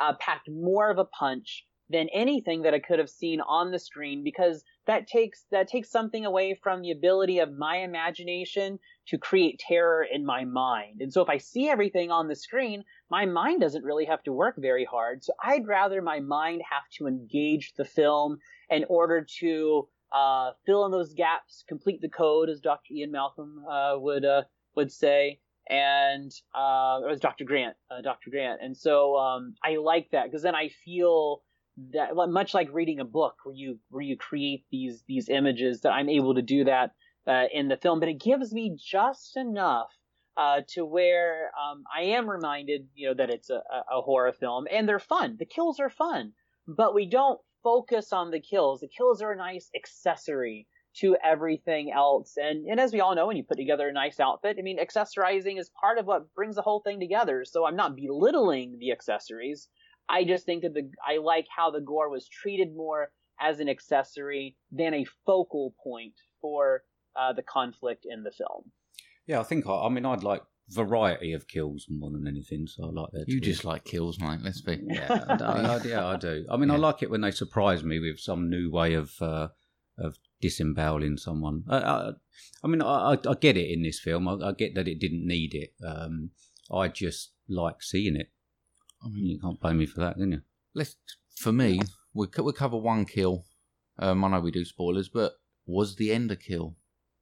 Do you think that's them signing off? Well, I, I, I thought to myself when they actually um, did do it. Obviously, uh, yeah, it's spoiler. Um, when, when they actually set fire to to the house or whatever, um, I was thinking to myself after everything that had gone on, I'd want to see his lifeless body. I, do you know what I mean? Mm. You- I mean, he'd, he'd wouldn't been shot. He'd been hit by a car. He should have been a little bit worse. I think he's had a lot worse done to him in the, in the thing. I, I would want to see that corpse. Do you know what I mean? yeah. Um, and and yeah, that that ending. I, what do you think of the ending? I mean, I, I wasn't quite sure about I think it. I think that it was it's the scene where they're on the truck at the end and she's holding the knife. It was the focus on the knife that said to me, "There's more." Yes. Yeah. Uh, the uh, I I think the ending works. Um, ending works in, in in two different ways. It first primarily works um, as you know our showdown, as our realization. It closes out you know this three act structure. You know this this particular story. It does close it out, but I I I like how when we go back and we look at the stairs going down into the basement, uh, that we that we see all the flames, that we don't see Michael, uh, because you know, one, I mean, if he really was engulfed in flames, you know, you, perhaps he fell backwards, and you know that's why we don't see him. Uh, on that note, it's a nice, uh, it's an homage to Halloween 2 because you know he you know, caught on fire in that one at the end, so I like that connection. Even though we're you know getting rid of all those sequels, I think there I did see a couple of moments of Halloween 2 and H2O you know, in here in a couple of places. And so I like that, um, you know, that we had the fire. Uh, so, but not seeing him, I mean, it closes it out, but by not seeing him, it does leave it open for a sequel. And focusing on that knife, I think, um, was a, a creative decision that, uh, it was communicating to me that not only is uh, Michael, you know, possibly going to return, and I think a sequel has already been greenlit or it's going to because this is was so successful. That you know maybe Allison, who we don't spend a lot of time with in the movie, uh, but I think you know she may you know play a significant role in that next story. I hope we don't go season of the witch route in which we don't see Michael and Allison, you know, somehow you know channels Michael. I, I hope you know because that would be starting you'd be starting you know, the problem all over again. You know, now's our chance to really start over. Uh, but I like it because it was everything was closed, but the window cracked open just enough to um, kind of heighten my senses and to uh, you know, prompt me, predispose me to looking forward to what may uh, what may be yet to come. So, you- do you think the the holding of the knife is almost like passing the baton to the next character? To- yes, to uh, very much so. Whether it's Allison, if we're gonna do a season of the witch, but maybe they'll figure out how to do season of the witch right, Hmm. or if it's just, or it's just you know the knife is very iconic, you know, to Michael. That's Hmm. his, you know, that's his weapon of choice. It would be And mine so as well. I think. yeah. I think. Really? choose- Yeah, I think so. Knife, I like a I- knife. Like a nice butcher's knife or a carving knife, I think is what it is. Yeah, yeah. definitely that rather than a cleaver. I think I'd go for the for the cut for the big butcher's knife. Probably a I'm, I'm, honestly, I'm sane. I'm, I'm I mean, Um, can't go wrong with it. It's uh, is classic, and it's less uh, less noisy than a chainsaw. Um, if Ooh, you a get like a nice chainsaw. Ginsu, it'll hadn't uh, really uh, uh, nice cuts. I'm gonna, And, yeah, I'm gonna have to then- give this a bit more thought. I think. Um, so what did we? I, I I still have slight reservations about um, some of the performances in mainly the younger um, uh, actors.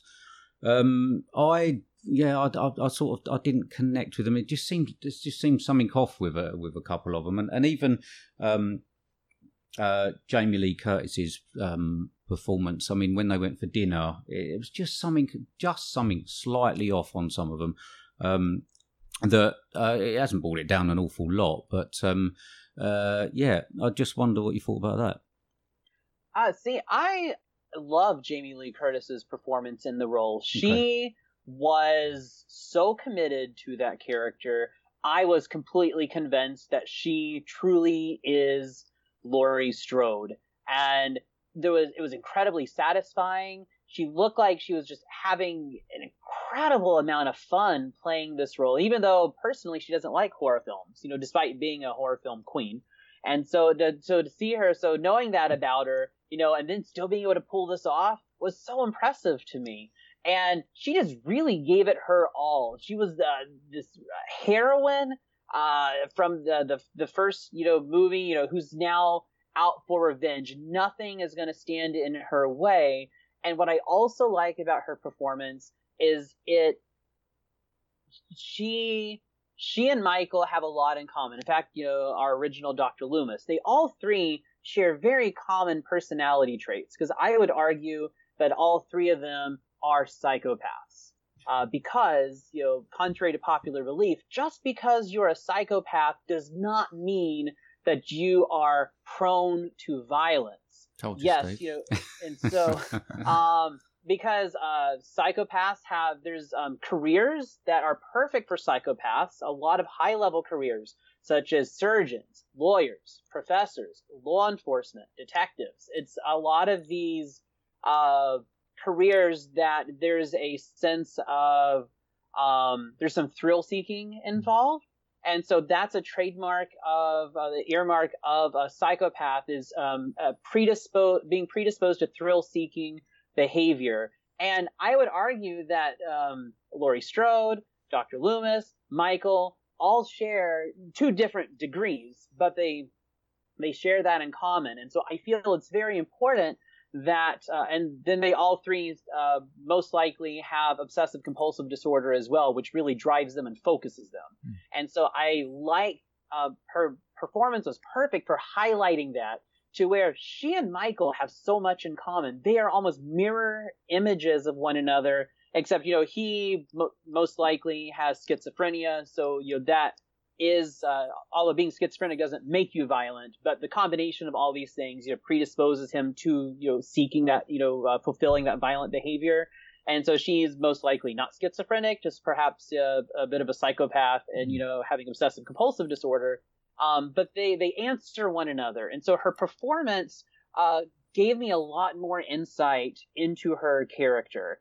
And it was utterly convincing. And, and she was this functional alcoholic in H20 and like have, have a functional, um, alcoholic at the dinner because I was Laurie Strode and I saw that glass of wine there, of course I never pass up any alcohol, but if I was I saw that all the time, I would I would just I would down that down, you know, drink that and I would you know, I would keep going. Um, but she um but I think she held true to if that is her sociology and her, and her psychology, and we don't truly know enough to know for sure, but if that is, then she uh, behaved according to how an individual uh, with those um, attributes. I, I don't want to call them, you know, disorders, but you know, those those characteristics maybe. Uh, ha, you know, having those, uh, she, uh, you know, did, she was able to uh, have me convinced that you know this is how an individual with uh, these uh, points of view and you know and uh, kind of predisposed to these actions, how she would behave. Yeah, I think. I mean, for someone with OCD, she needed to put some CCTV in the house so she could watch it from down in the basement. A little bit of a blind spot. I've done, I don't want to point that out to her, but I was thinking, oh, come on, you've got CCTV, every, CCTV everywhere else. Camera in the house, little monitor downstairs.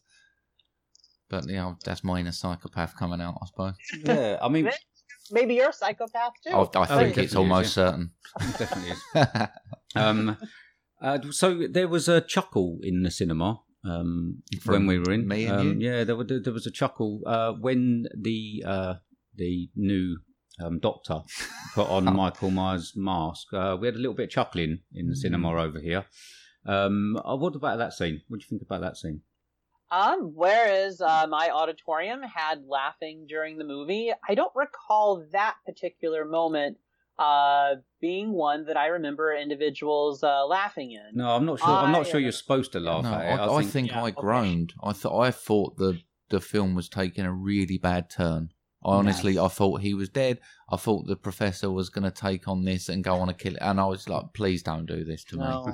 no. I thought the same thing. I thought, oh my gosh, we've done so well. yeah, We've done really well up to this point. Don't fuck it up. So that's what I, that's Yeah. what I uh, kept thinking. It's like it would be like this is the same as all those really uh, bad sessions of foreplay that I've had over the years, and then there's just no delivery afterwards. And so that um, so this is like that's all this was was a sad hand job. And so if we get up, if we get up to that point, and I thought, no, this is this. uh, This is not Halloween anymore. This is bullshit. Yeah. And so yes, that was. and they I recovered was very quickly. I thought.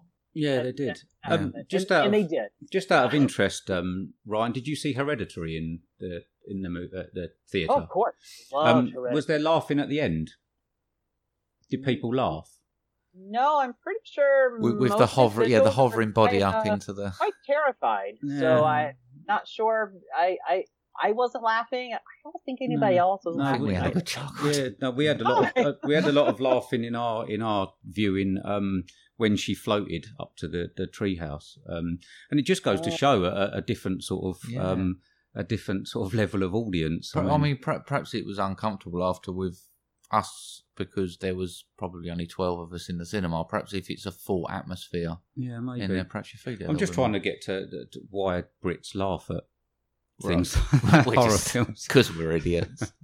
Um, I I don't know. That is that is uh, that's a big, great thesis question right there. And then so so somebody out there is listening. There's your, there's your paper. So go Mhm. out and write it, and then let us know I don't, the I don't think that works for my dissertation, but perhaps I'll do another one after. maybe. Right, with the interest of length of podcast, um, shall we start just moving along a bit? Um, I know Ryan wanted to mention about some of the kills and the different bits and pieces and the journey throughout that. So, shall we cover that just to make sure we do get that in? Um, 'cause Sure. I don't know what time Yeah. we're, we're heading up to. You Well, Yeah, let's Who- let's who knows? let's start with this one. who knows? Okay. Okay. The um, I one of the a friend of mine who's a, a manager at AMC theater. Uh, he saw the movie. Uh, I saw it Thursday night, and he saw it. Um, actually, I think I think I think I saw it. He saw it Tuesday night. So uh, so I was able to talk with him as soon as I got out of the theater, which we often do. And he uh, was not as impressed with it as I was. And he and I we've had spirited discussions uh, over the years, and uh, so uh, one of the things that he pointed out to me is he did not like uh, the podcast journalist there at the very beginning, and so um, so for the sake of time, I won't get into all the reasons he said, but you know he didn't he didn't like them, and I said no, hold on there just one moment. I'm you know I I want to defend those characters, and it leads me into the different types of kills uh, because there's I think we have um, some par- uh, some parallel theming right there. So uh, the reason those uh, journalists, podcasters were um, so very important is it it began to establish the pattern of his kills because whereas most 80 slashers um, and you could and other subgenre of the American horror film are um, largely morality plays. Um, this one uh, jettisoned from that. You know, this is not a morality play because the individ, some of the individuals that should die, uh, like the boyfriend who was kissing the other girl at the dance, and even the obnoxious uh, sheriff, not not not Hawkins but the one. Uh, he, um, so we have these individuals who like should have died and then didn't, but then individuals who are really good people. Even that babysitter, she loved her kid, and like her, she and her boyfriend, you know, were just dry humping. They just smell like like he just smoked one joint. Like they're not engaging in the same behavior you saw, you know, in the original. So you've got people dying who you don't think should die because you actually like them, and then other people like the ex-boyfriend who you don't like who do. And I think that was to establish that this is not a morality play. So getting back to those journalists, they were seeking, much like our psychiatrist professor, they were seeking to patronize Michael. They were seeking to use and abuse Michael for their own career gain. And, you know, and being journalists, as they called themselves, award-winning podcasters, they, um, you know, they have, you know, in mind, you know, this is going to really set their career off. You know, this is going to earn them the next award. So it's all, it's very much all up here. It's all, it's, it's this, we're, we're going to increase our intellect. We are, you know, uh, we have this high degree of cognitive abilities and we are going to use Michael unknown to him because he's just a dumbass. You know, he's just, know, he's a mute. Like we're, we're going to take advantage of him for our own career. So, well, you know, they, you know, and they both die. Now, what's interesting about their deaths, though, and this is uh, the one of the, the two patterns I'm talking about, is uh, she um, she tried to de- defeat Michael with the tire iron, but you know she couldn't do it by herself. You know, her partner comes in, he tries to you know take out Michael, uh, you know, by himself. He winds up dead too. So they both come at Michael by themselves, and they both wind up dead. Now, if more so we have we're we're establishing a pattern that you can't do it by yourself but in addition to you can't do it by yourself uh, it's the manner in which they died because uh, specifically the gentleman how did he die he probably died of massive concussions and you know probably i think ultimately a broken neck and so because he was trying to use his mind to essentially uh, think of like rape michael for all this knowledge uh, figuratively speaking that that's the first thing that Michael took out. Is like, if you think that you're smarter than me, I'm gonna show you and I'm gonna bash your fucking brains in. And so he bashes his head up against the wall. Same thing with the girl. Ultimately, it's a lot of head trauma which kills her. So their kill is related to the their weapon of intellect that they were using on Michael and even Jamie Lee Curtis when they were bribing her to get that information. So then let's move on to um, uh, our uh, you know other other kill. Oh, I skipped the kid at the beginning. I'm sorry. What I loved about the kid at the beginning is it also threw the rulebook out the window because one, uh, you know, kids unless it's um, a movie, unless it's a you know a summer camp movie in which kids die. You know, in this kind of horror film, you know, kids don't die much less a kid who's probably gay. Because one of the rules of surviving a horror film is if you're either a kid or you're gay, you're going to survive. Well, no, we're going to throw that out because it's not explicitly stated that, hey, he's a 12 year old who doesn't want to go fishing, that loves to dance. He's probably gay or at least a member of the queer community. And Michael kills him. And it's great because then it's like no holds barred. There's the all bets are off. Nobody is safe. And I love how that is established right at the very beginning of the movie. And so you cannot go off of those past tropes to try to outsmart Michael to you know you know figure out you know who's going to be killed next. Um, so after our journalist, you know we have uh, you uh, these other kills like babysitter and her boyfriend. Great, great kids. You know they're not you know they're not a more you know they're they're not misbehaving really and so the certainly um they're not even I mean they're not even naked like they were in the in the original movie. Yeah, you were disappointed Um, with that, was weren't you? gutted. Yeah, you were disappointed there was was no gutted. nudity. Yeah. Uh, you do have you do have those really gorgeous titties from the very first movie Yeah. that are still and those are really are perfect breasts. I mean I'm I'm not a breast guy, but if I were, those were absolutely gorgeous. And so you still so you still have those. Uh some of the other kills the um the manner in which the uh the you know the psychiatrist dies the same way. He's going to outsmart Michael. He's going to use his brain power. He's taking advantage of Michael to further his career. So Michael squashes his brains out. And so it seems to me that the the weapon that you're using against Michael is the manner in which you are going to die. And uh, and then you also have to work together because the journalists worked independently. They died.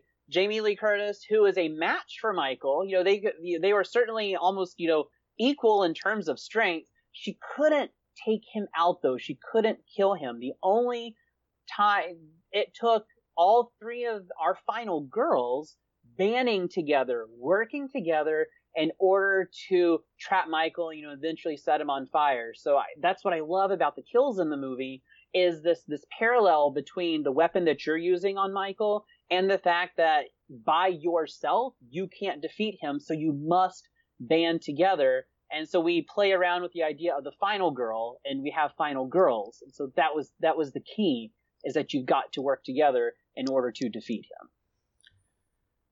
Yeah. Yeah, I mean, I don't think anyone could explain Oh, it better than that. Using all these facts for an argument. Hasn't really sunk in for us yet. Do you know what I mean? yeah, I We're know we're, we're still quite fresh off of it. It's it's nice to have a, an intelligent Yeah. And- idea about what we watch. one other thing that I'd like to ask you both is, um, what, uh, where do you think Danny McBride's influence was? I mean, uh, there was the the the kid that he was babysitting. Um, I can imagine Danny McBride writing that. Um, that yeah, that was being babysat. I can just imagine him doing that. I mean, I love Kenny Kenny fucking Powers, mate. I love Eastbound and Down. Um, so yeah, uh, where else do you think that Danny McBride brought the, uh, his his his basically his, his talent for that comedic edge into the film?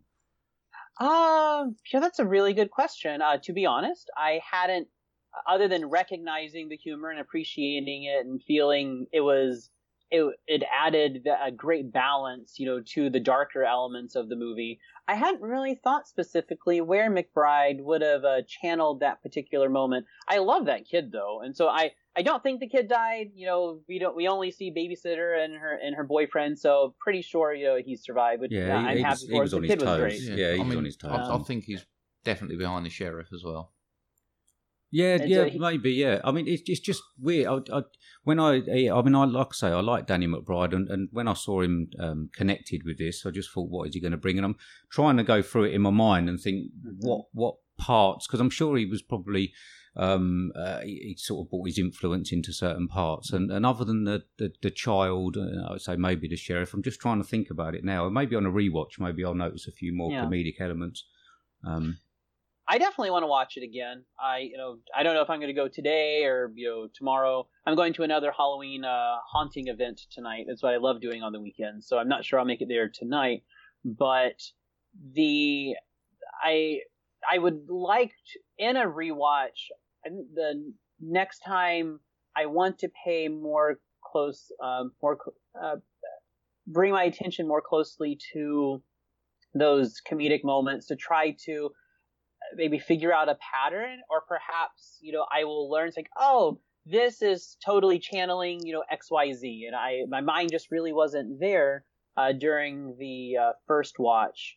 Uh, but other than you know the moment you know at the babysitter uh, we have uh, other uh, comedic moments. Maybe not quite as you know funny as that one but just you know, the um, i think mcbride was probably influential in the gender bending and how we foreshadow um, Allison as a final girl by her and her boyfriend gender bending Bonnie and Clyde, and so we have the reversal and you know um, playing the roles where she's uh, Clyde and he's Bonnie, and I think that's pretty funny right there. I think the kind of the conversation around the table and they're like, "Oh, what are you guys gonna be for Halloween?" Or Bonnie and Clyde with a slight twist, you know. Then she interrupts him, so we have some of the comedic moments uh, right there, which I, I like I like that dinner conversation because it establishes that this is this is a good family. It's uh, much like the family that Michael originally had, uh, who you know they lived you know nice middle class house. They uh, you know had mom and dad, and you know, they were it seemed like until like he went batshit crazy. You know, they seemed to be a good family, and so I like the fact that we have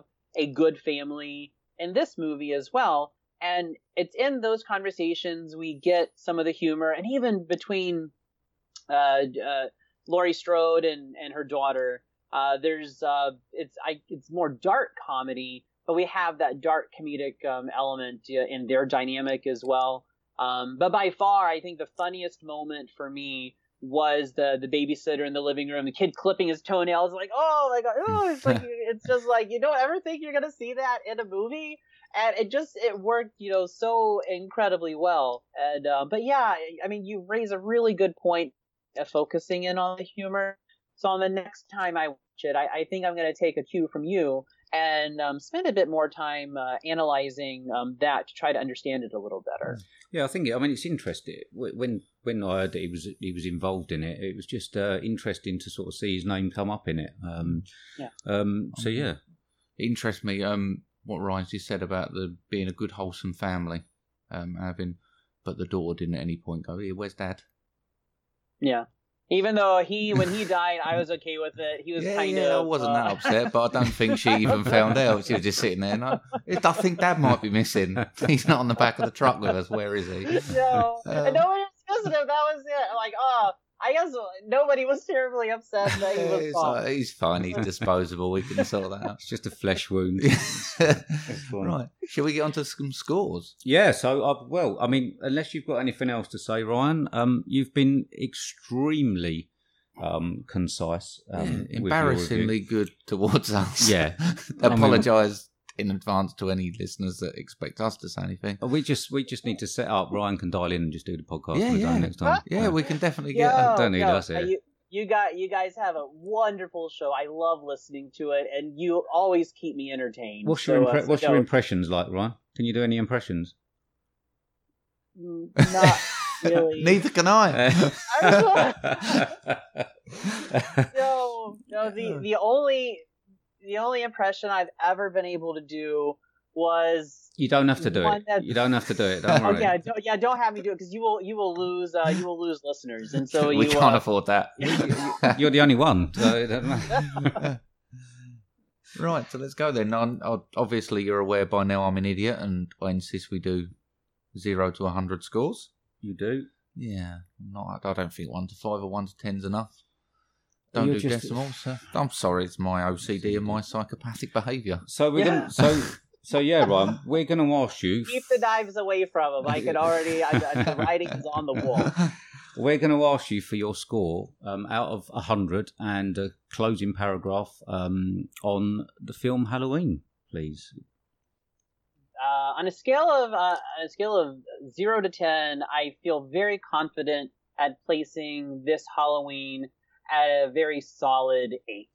Um, because I kind of see ten as Psycho and Silence of the Lambs, and so this this isn't that, but um, it's certainly uh, it was phenomenal. So it's a very solid eight for me, and, and that means it has for me rewatchability. Mm. And so uh, so I don't know. Uh, what do you guys uh, what do, what do you guys think? I have 76 out of 100.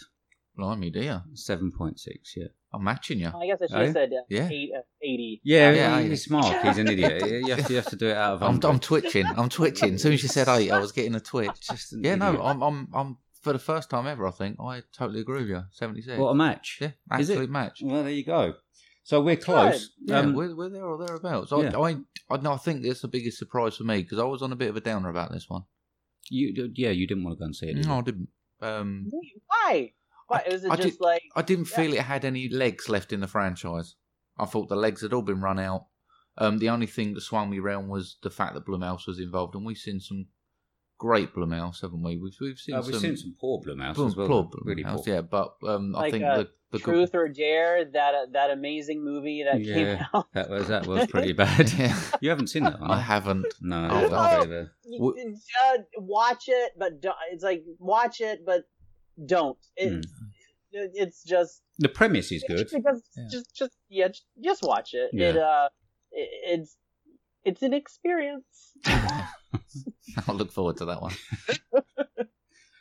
So Right. there, yeah. So that's There it. are. Some, so, um, Brian, we can't thank you enough for taking your time out of your Saturday um, to come and spend with us. Um, we've enjoyed it, Very much. yeah, immensely. Welcome Um, back anytime. Yeah, like I say, you've you've you've reviewed the film far better than we could ever imagine to do so. Um, stop. Well, I mean, yeah, we, we normally do it in 15 minutes because we run out of stuff to say. And, and like I say, we've we've got a, a, an insight into the kills and the mythology and the characters and everything.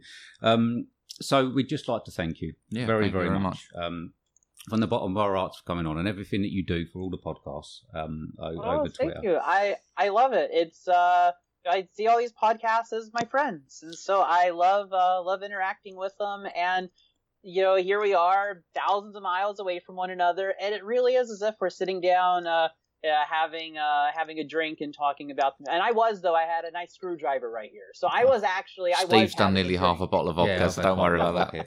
you just don't get to have the sweets that we Yeah. have there. You just Yeah. can't reach No, them. I, uh, I, I, I, I'm afraid my uh, my skating coach would not like it if I was indulging in uh, in, too, in too many sweets. That's all right. I'm sure he doesn't listen.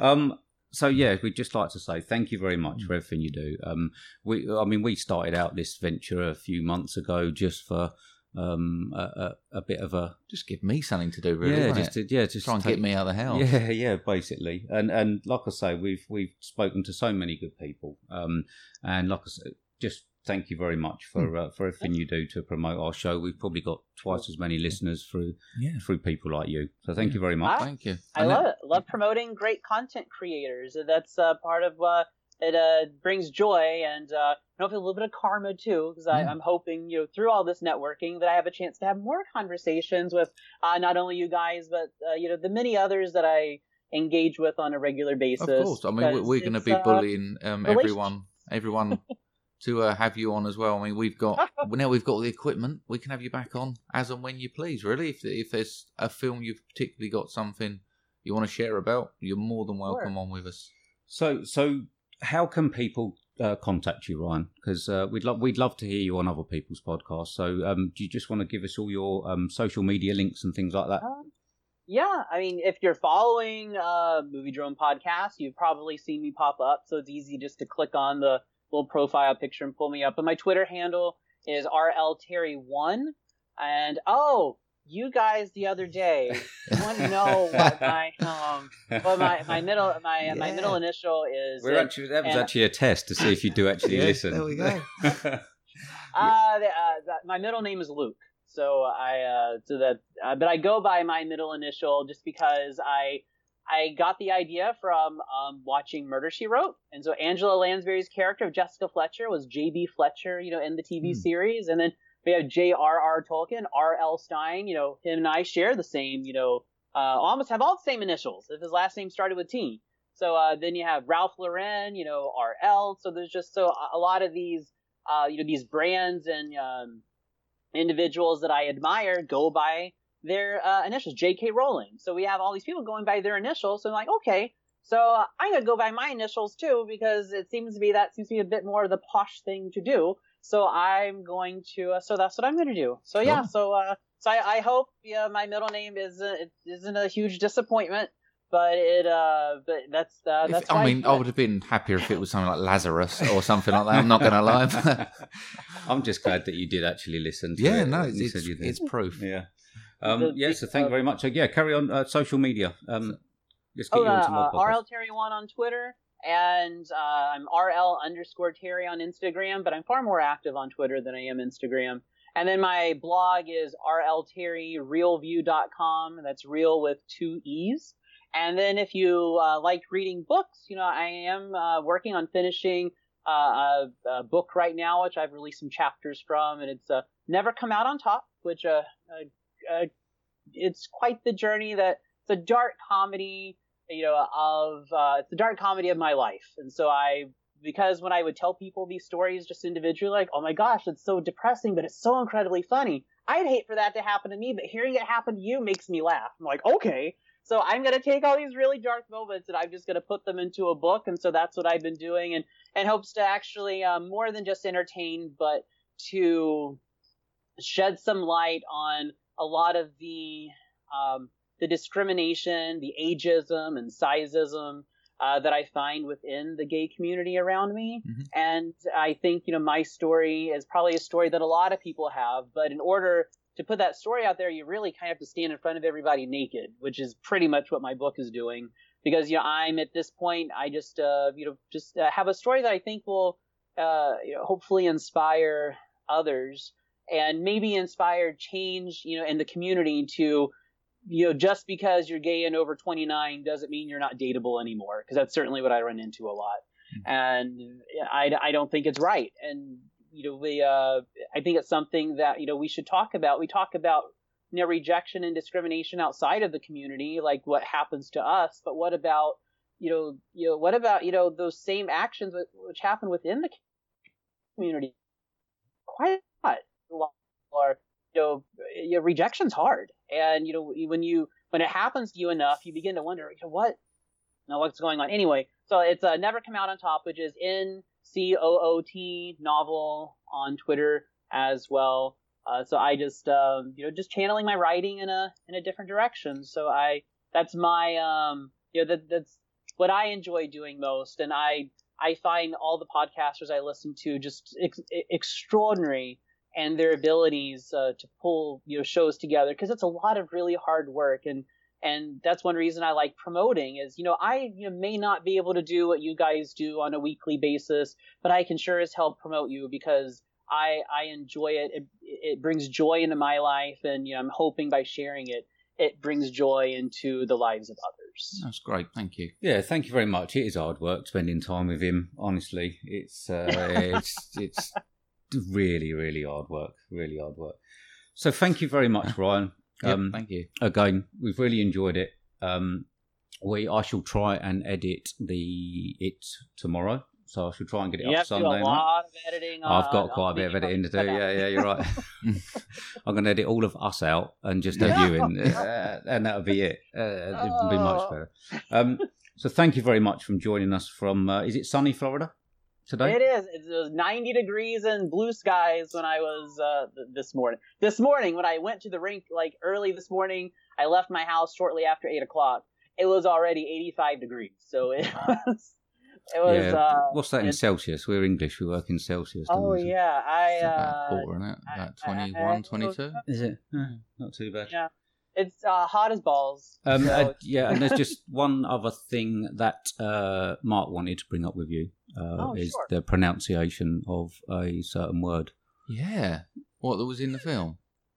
that was in uh, the review that Ryan done. You've been bleating on about it all day. Have I? Yes, Can you enlighten me? Because I've, I've suddenly forgotten. fried green. Oh, yeah, tomatoes.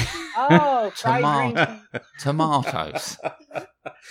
Only, only in Yorkshire is it probably called free grind, fried green tomatoes. It is. yeah, yeah. it's We, we've fried been gr- been doing the one punch um, guest thing and trying to pronounce tomatoes. Yeah, we've been listening Not to not it that today. we can talk much about pronunciation and diction. No, we can't. No, but it's it's tomatoes. So uh, It's yeah, don't say tomato. um, yeah, so thank you very Tomatoes, much. thank you very much, Tomato, Ryan. tomato, potato, potato. Um, we shall, uh, like I say, um, uh, we'll have to bid you farewell um, and, and, and draw a line under this Mm. episode. Um, yeah, sad. go. Yeah, Um, good. I hope I enjoyed it. gave you you guys everything you wanted. I know I tend Absolutely. to ramble, and it's when I don't have notes. I tend I tend to ramble. Which, so which I, is the I best way we, we, yeah. we like to. I mean, we have an amount of notes. We just prefer an organic discussion. We, we're not Okay. good at writing or reading scripts, apparently. So or podcasting. or podcasting. but hey, we found Um, someone who can help us out, so it's all good. yeah, this is this has certainly been one of the most informative reviews on Movie Drone, um, and we thank you for that. And we look forward to interacting with you in the next few days, and the next few weeks, and the next Yeah. few months. Definitely.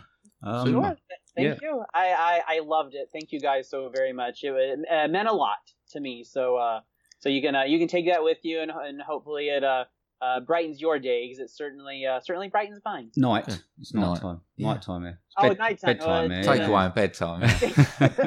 um, uh, yeah, so maybe uh, if there's another horror film that comes out, Yeah. um, we can get you back on.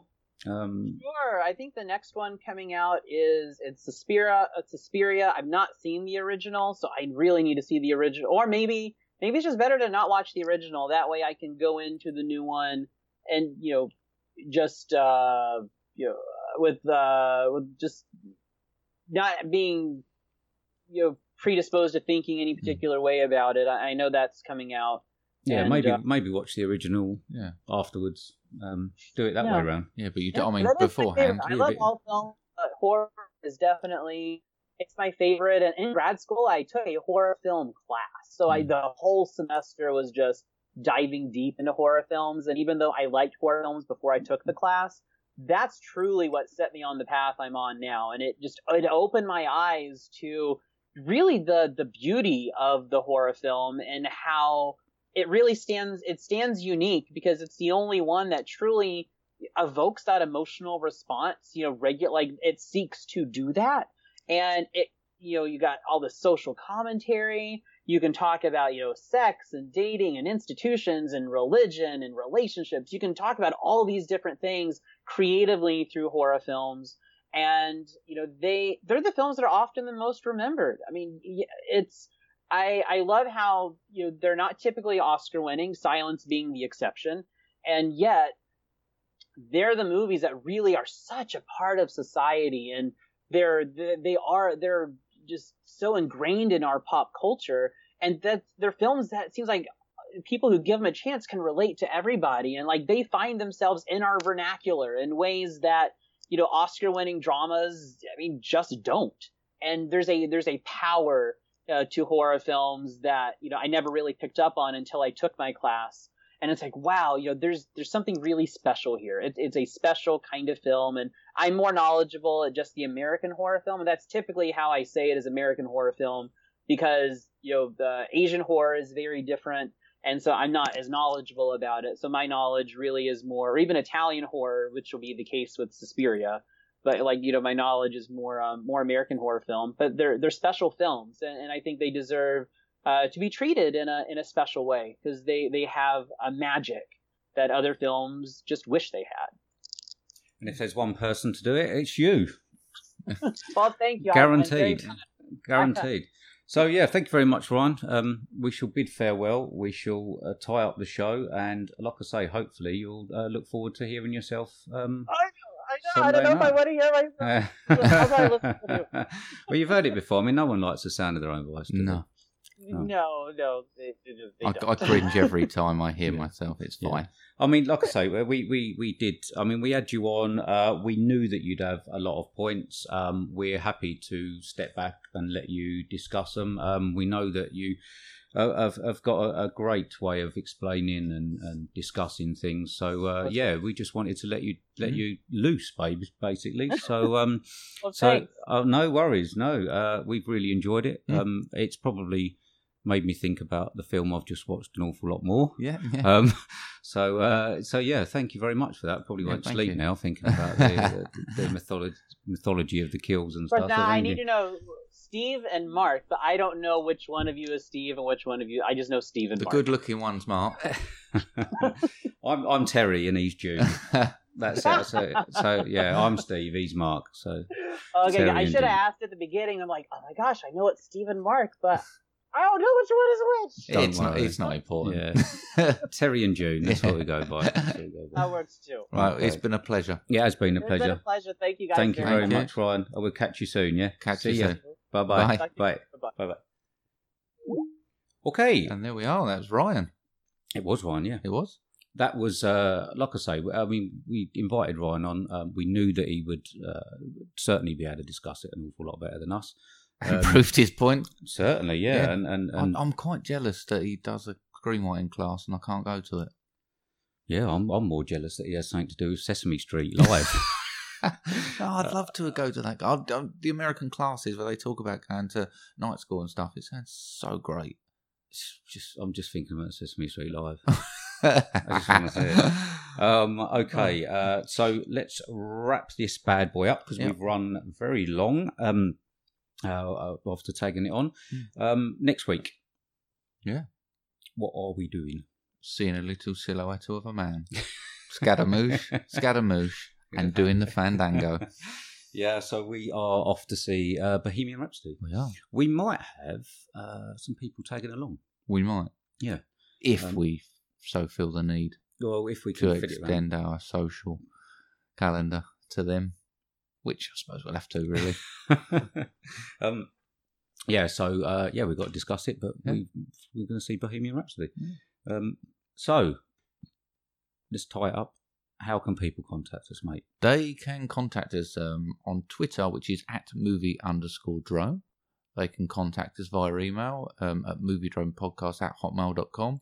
We are available on iTunes, Pocket Cast, Stitcher, and Podbean. We are indeed. Yeah. Um, are. yeah, that's it. I did that seamlessly. yeah, I've, I've got my act together. It's taken nearly two hours into the podcast. yeah. Well, one movie punch took like about twenty-seven. I've got the giggles, and- mate. I can't. Yeah, I've got the giggles. I know. Um, okay, so uh, thank you very much for listening. Yeah, thank Um, you. Thank you to Ryan. Thank you to everybody else that interacts. Um, and we shall see you on the Episode other side. 16. We will. Wow. So see you right, later. See you later. Take care. Bye. Bye.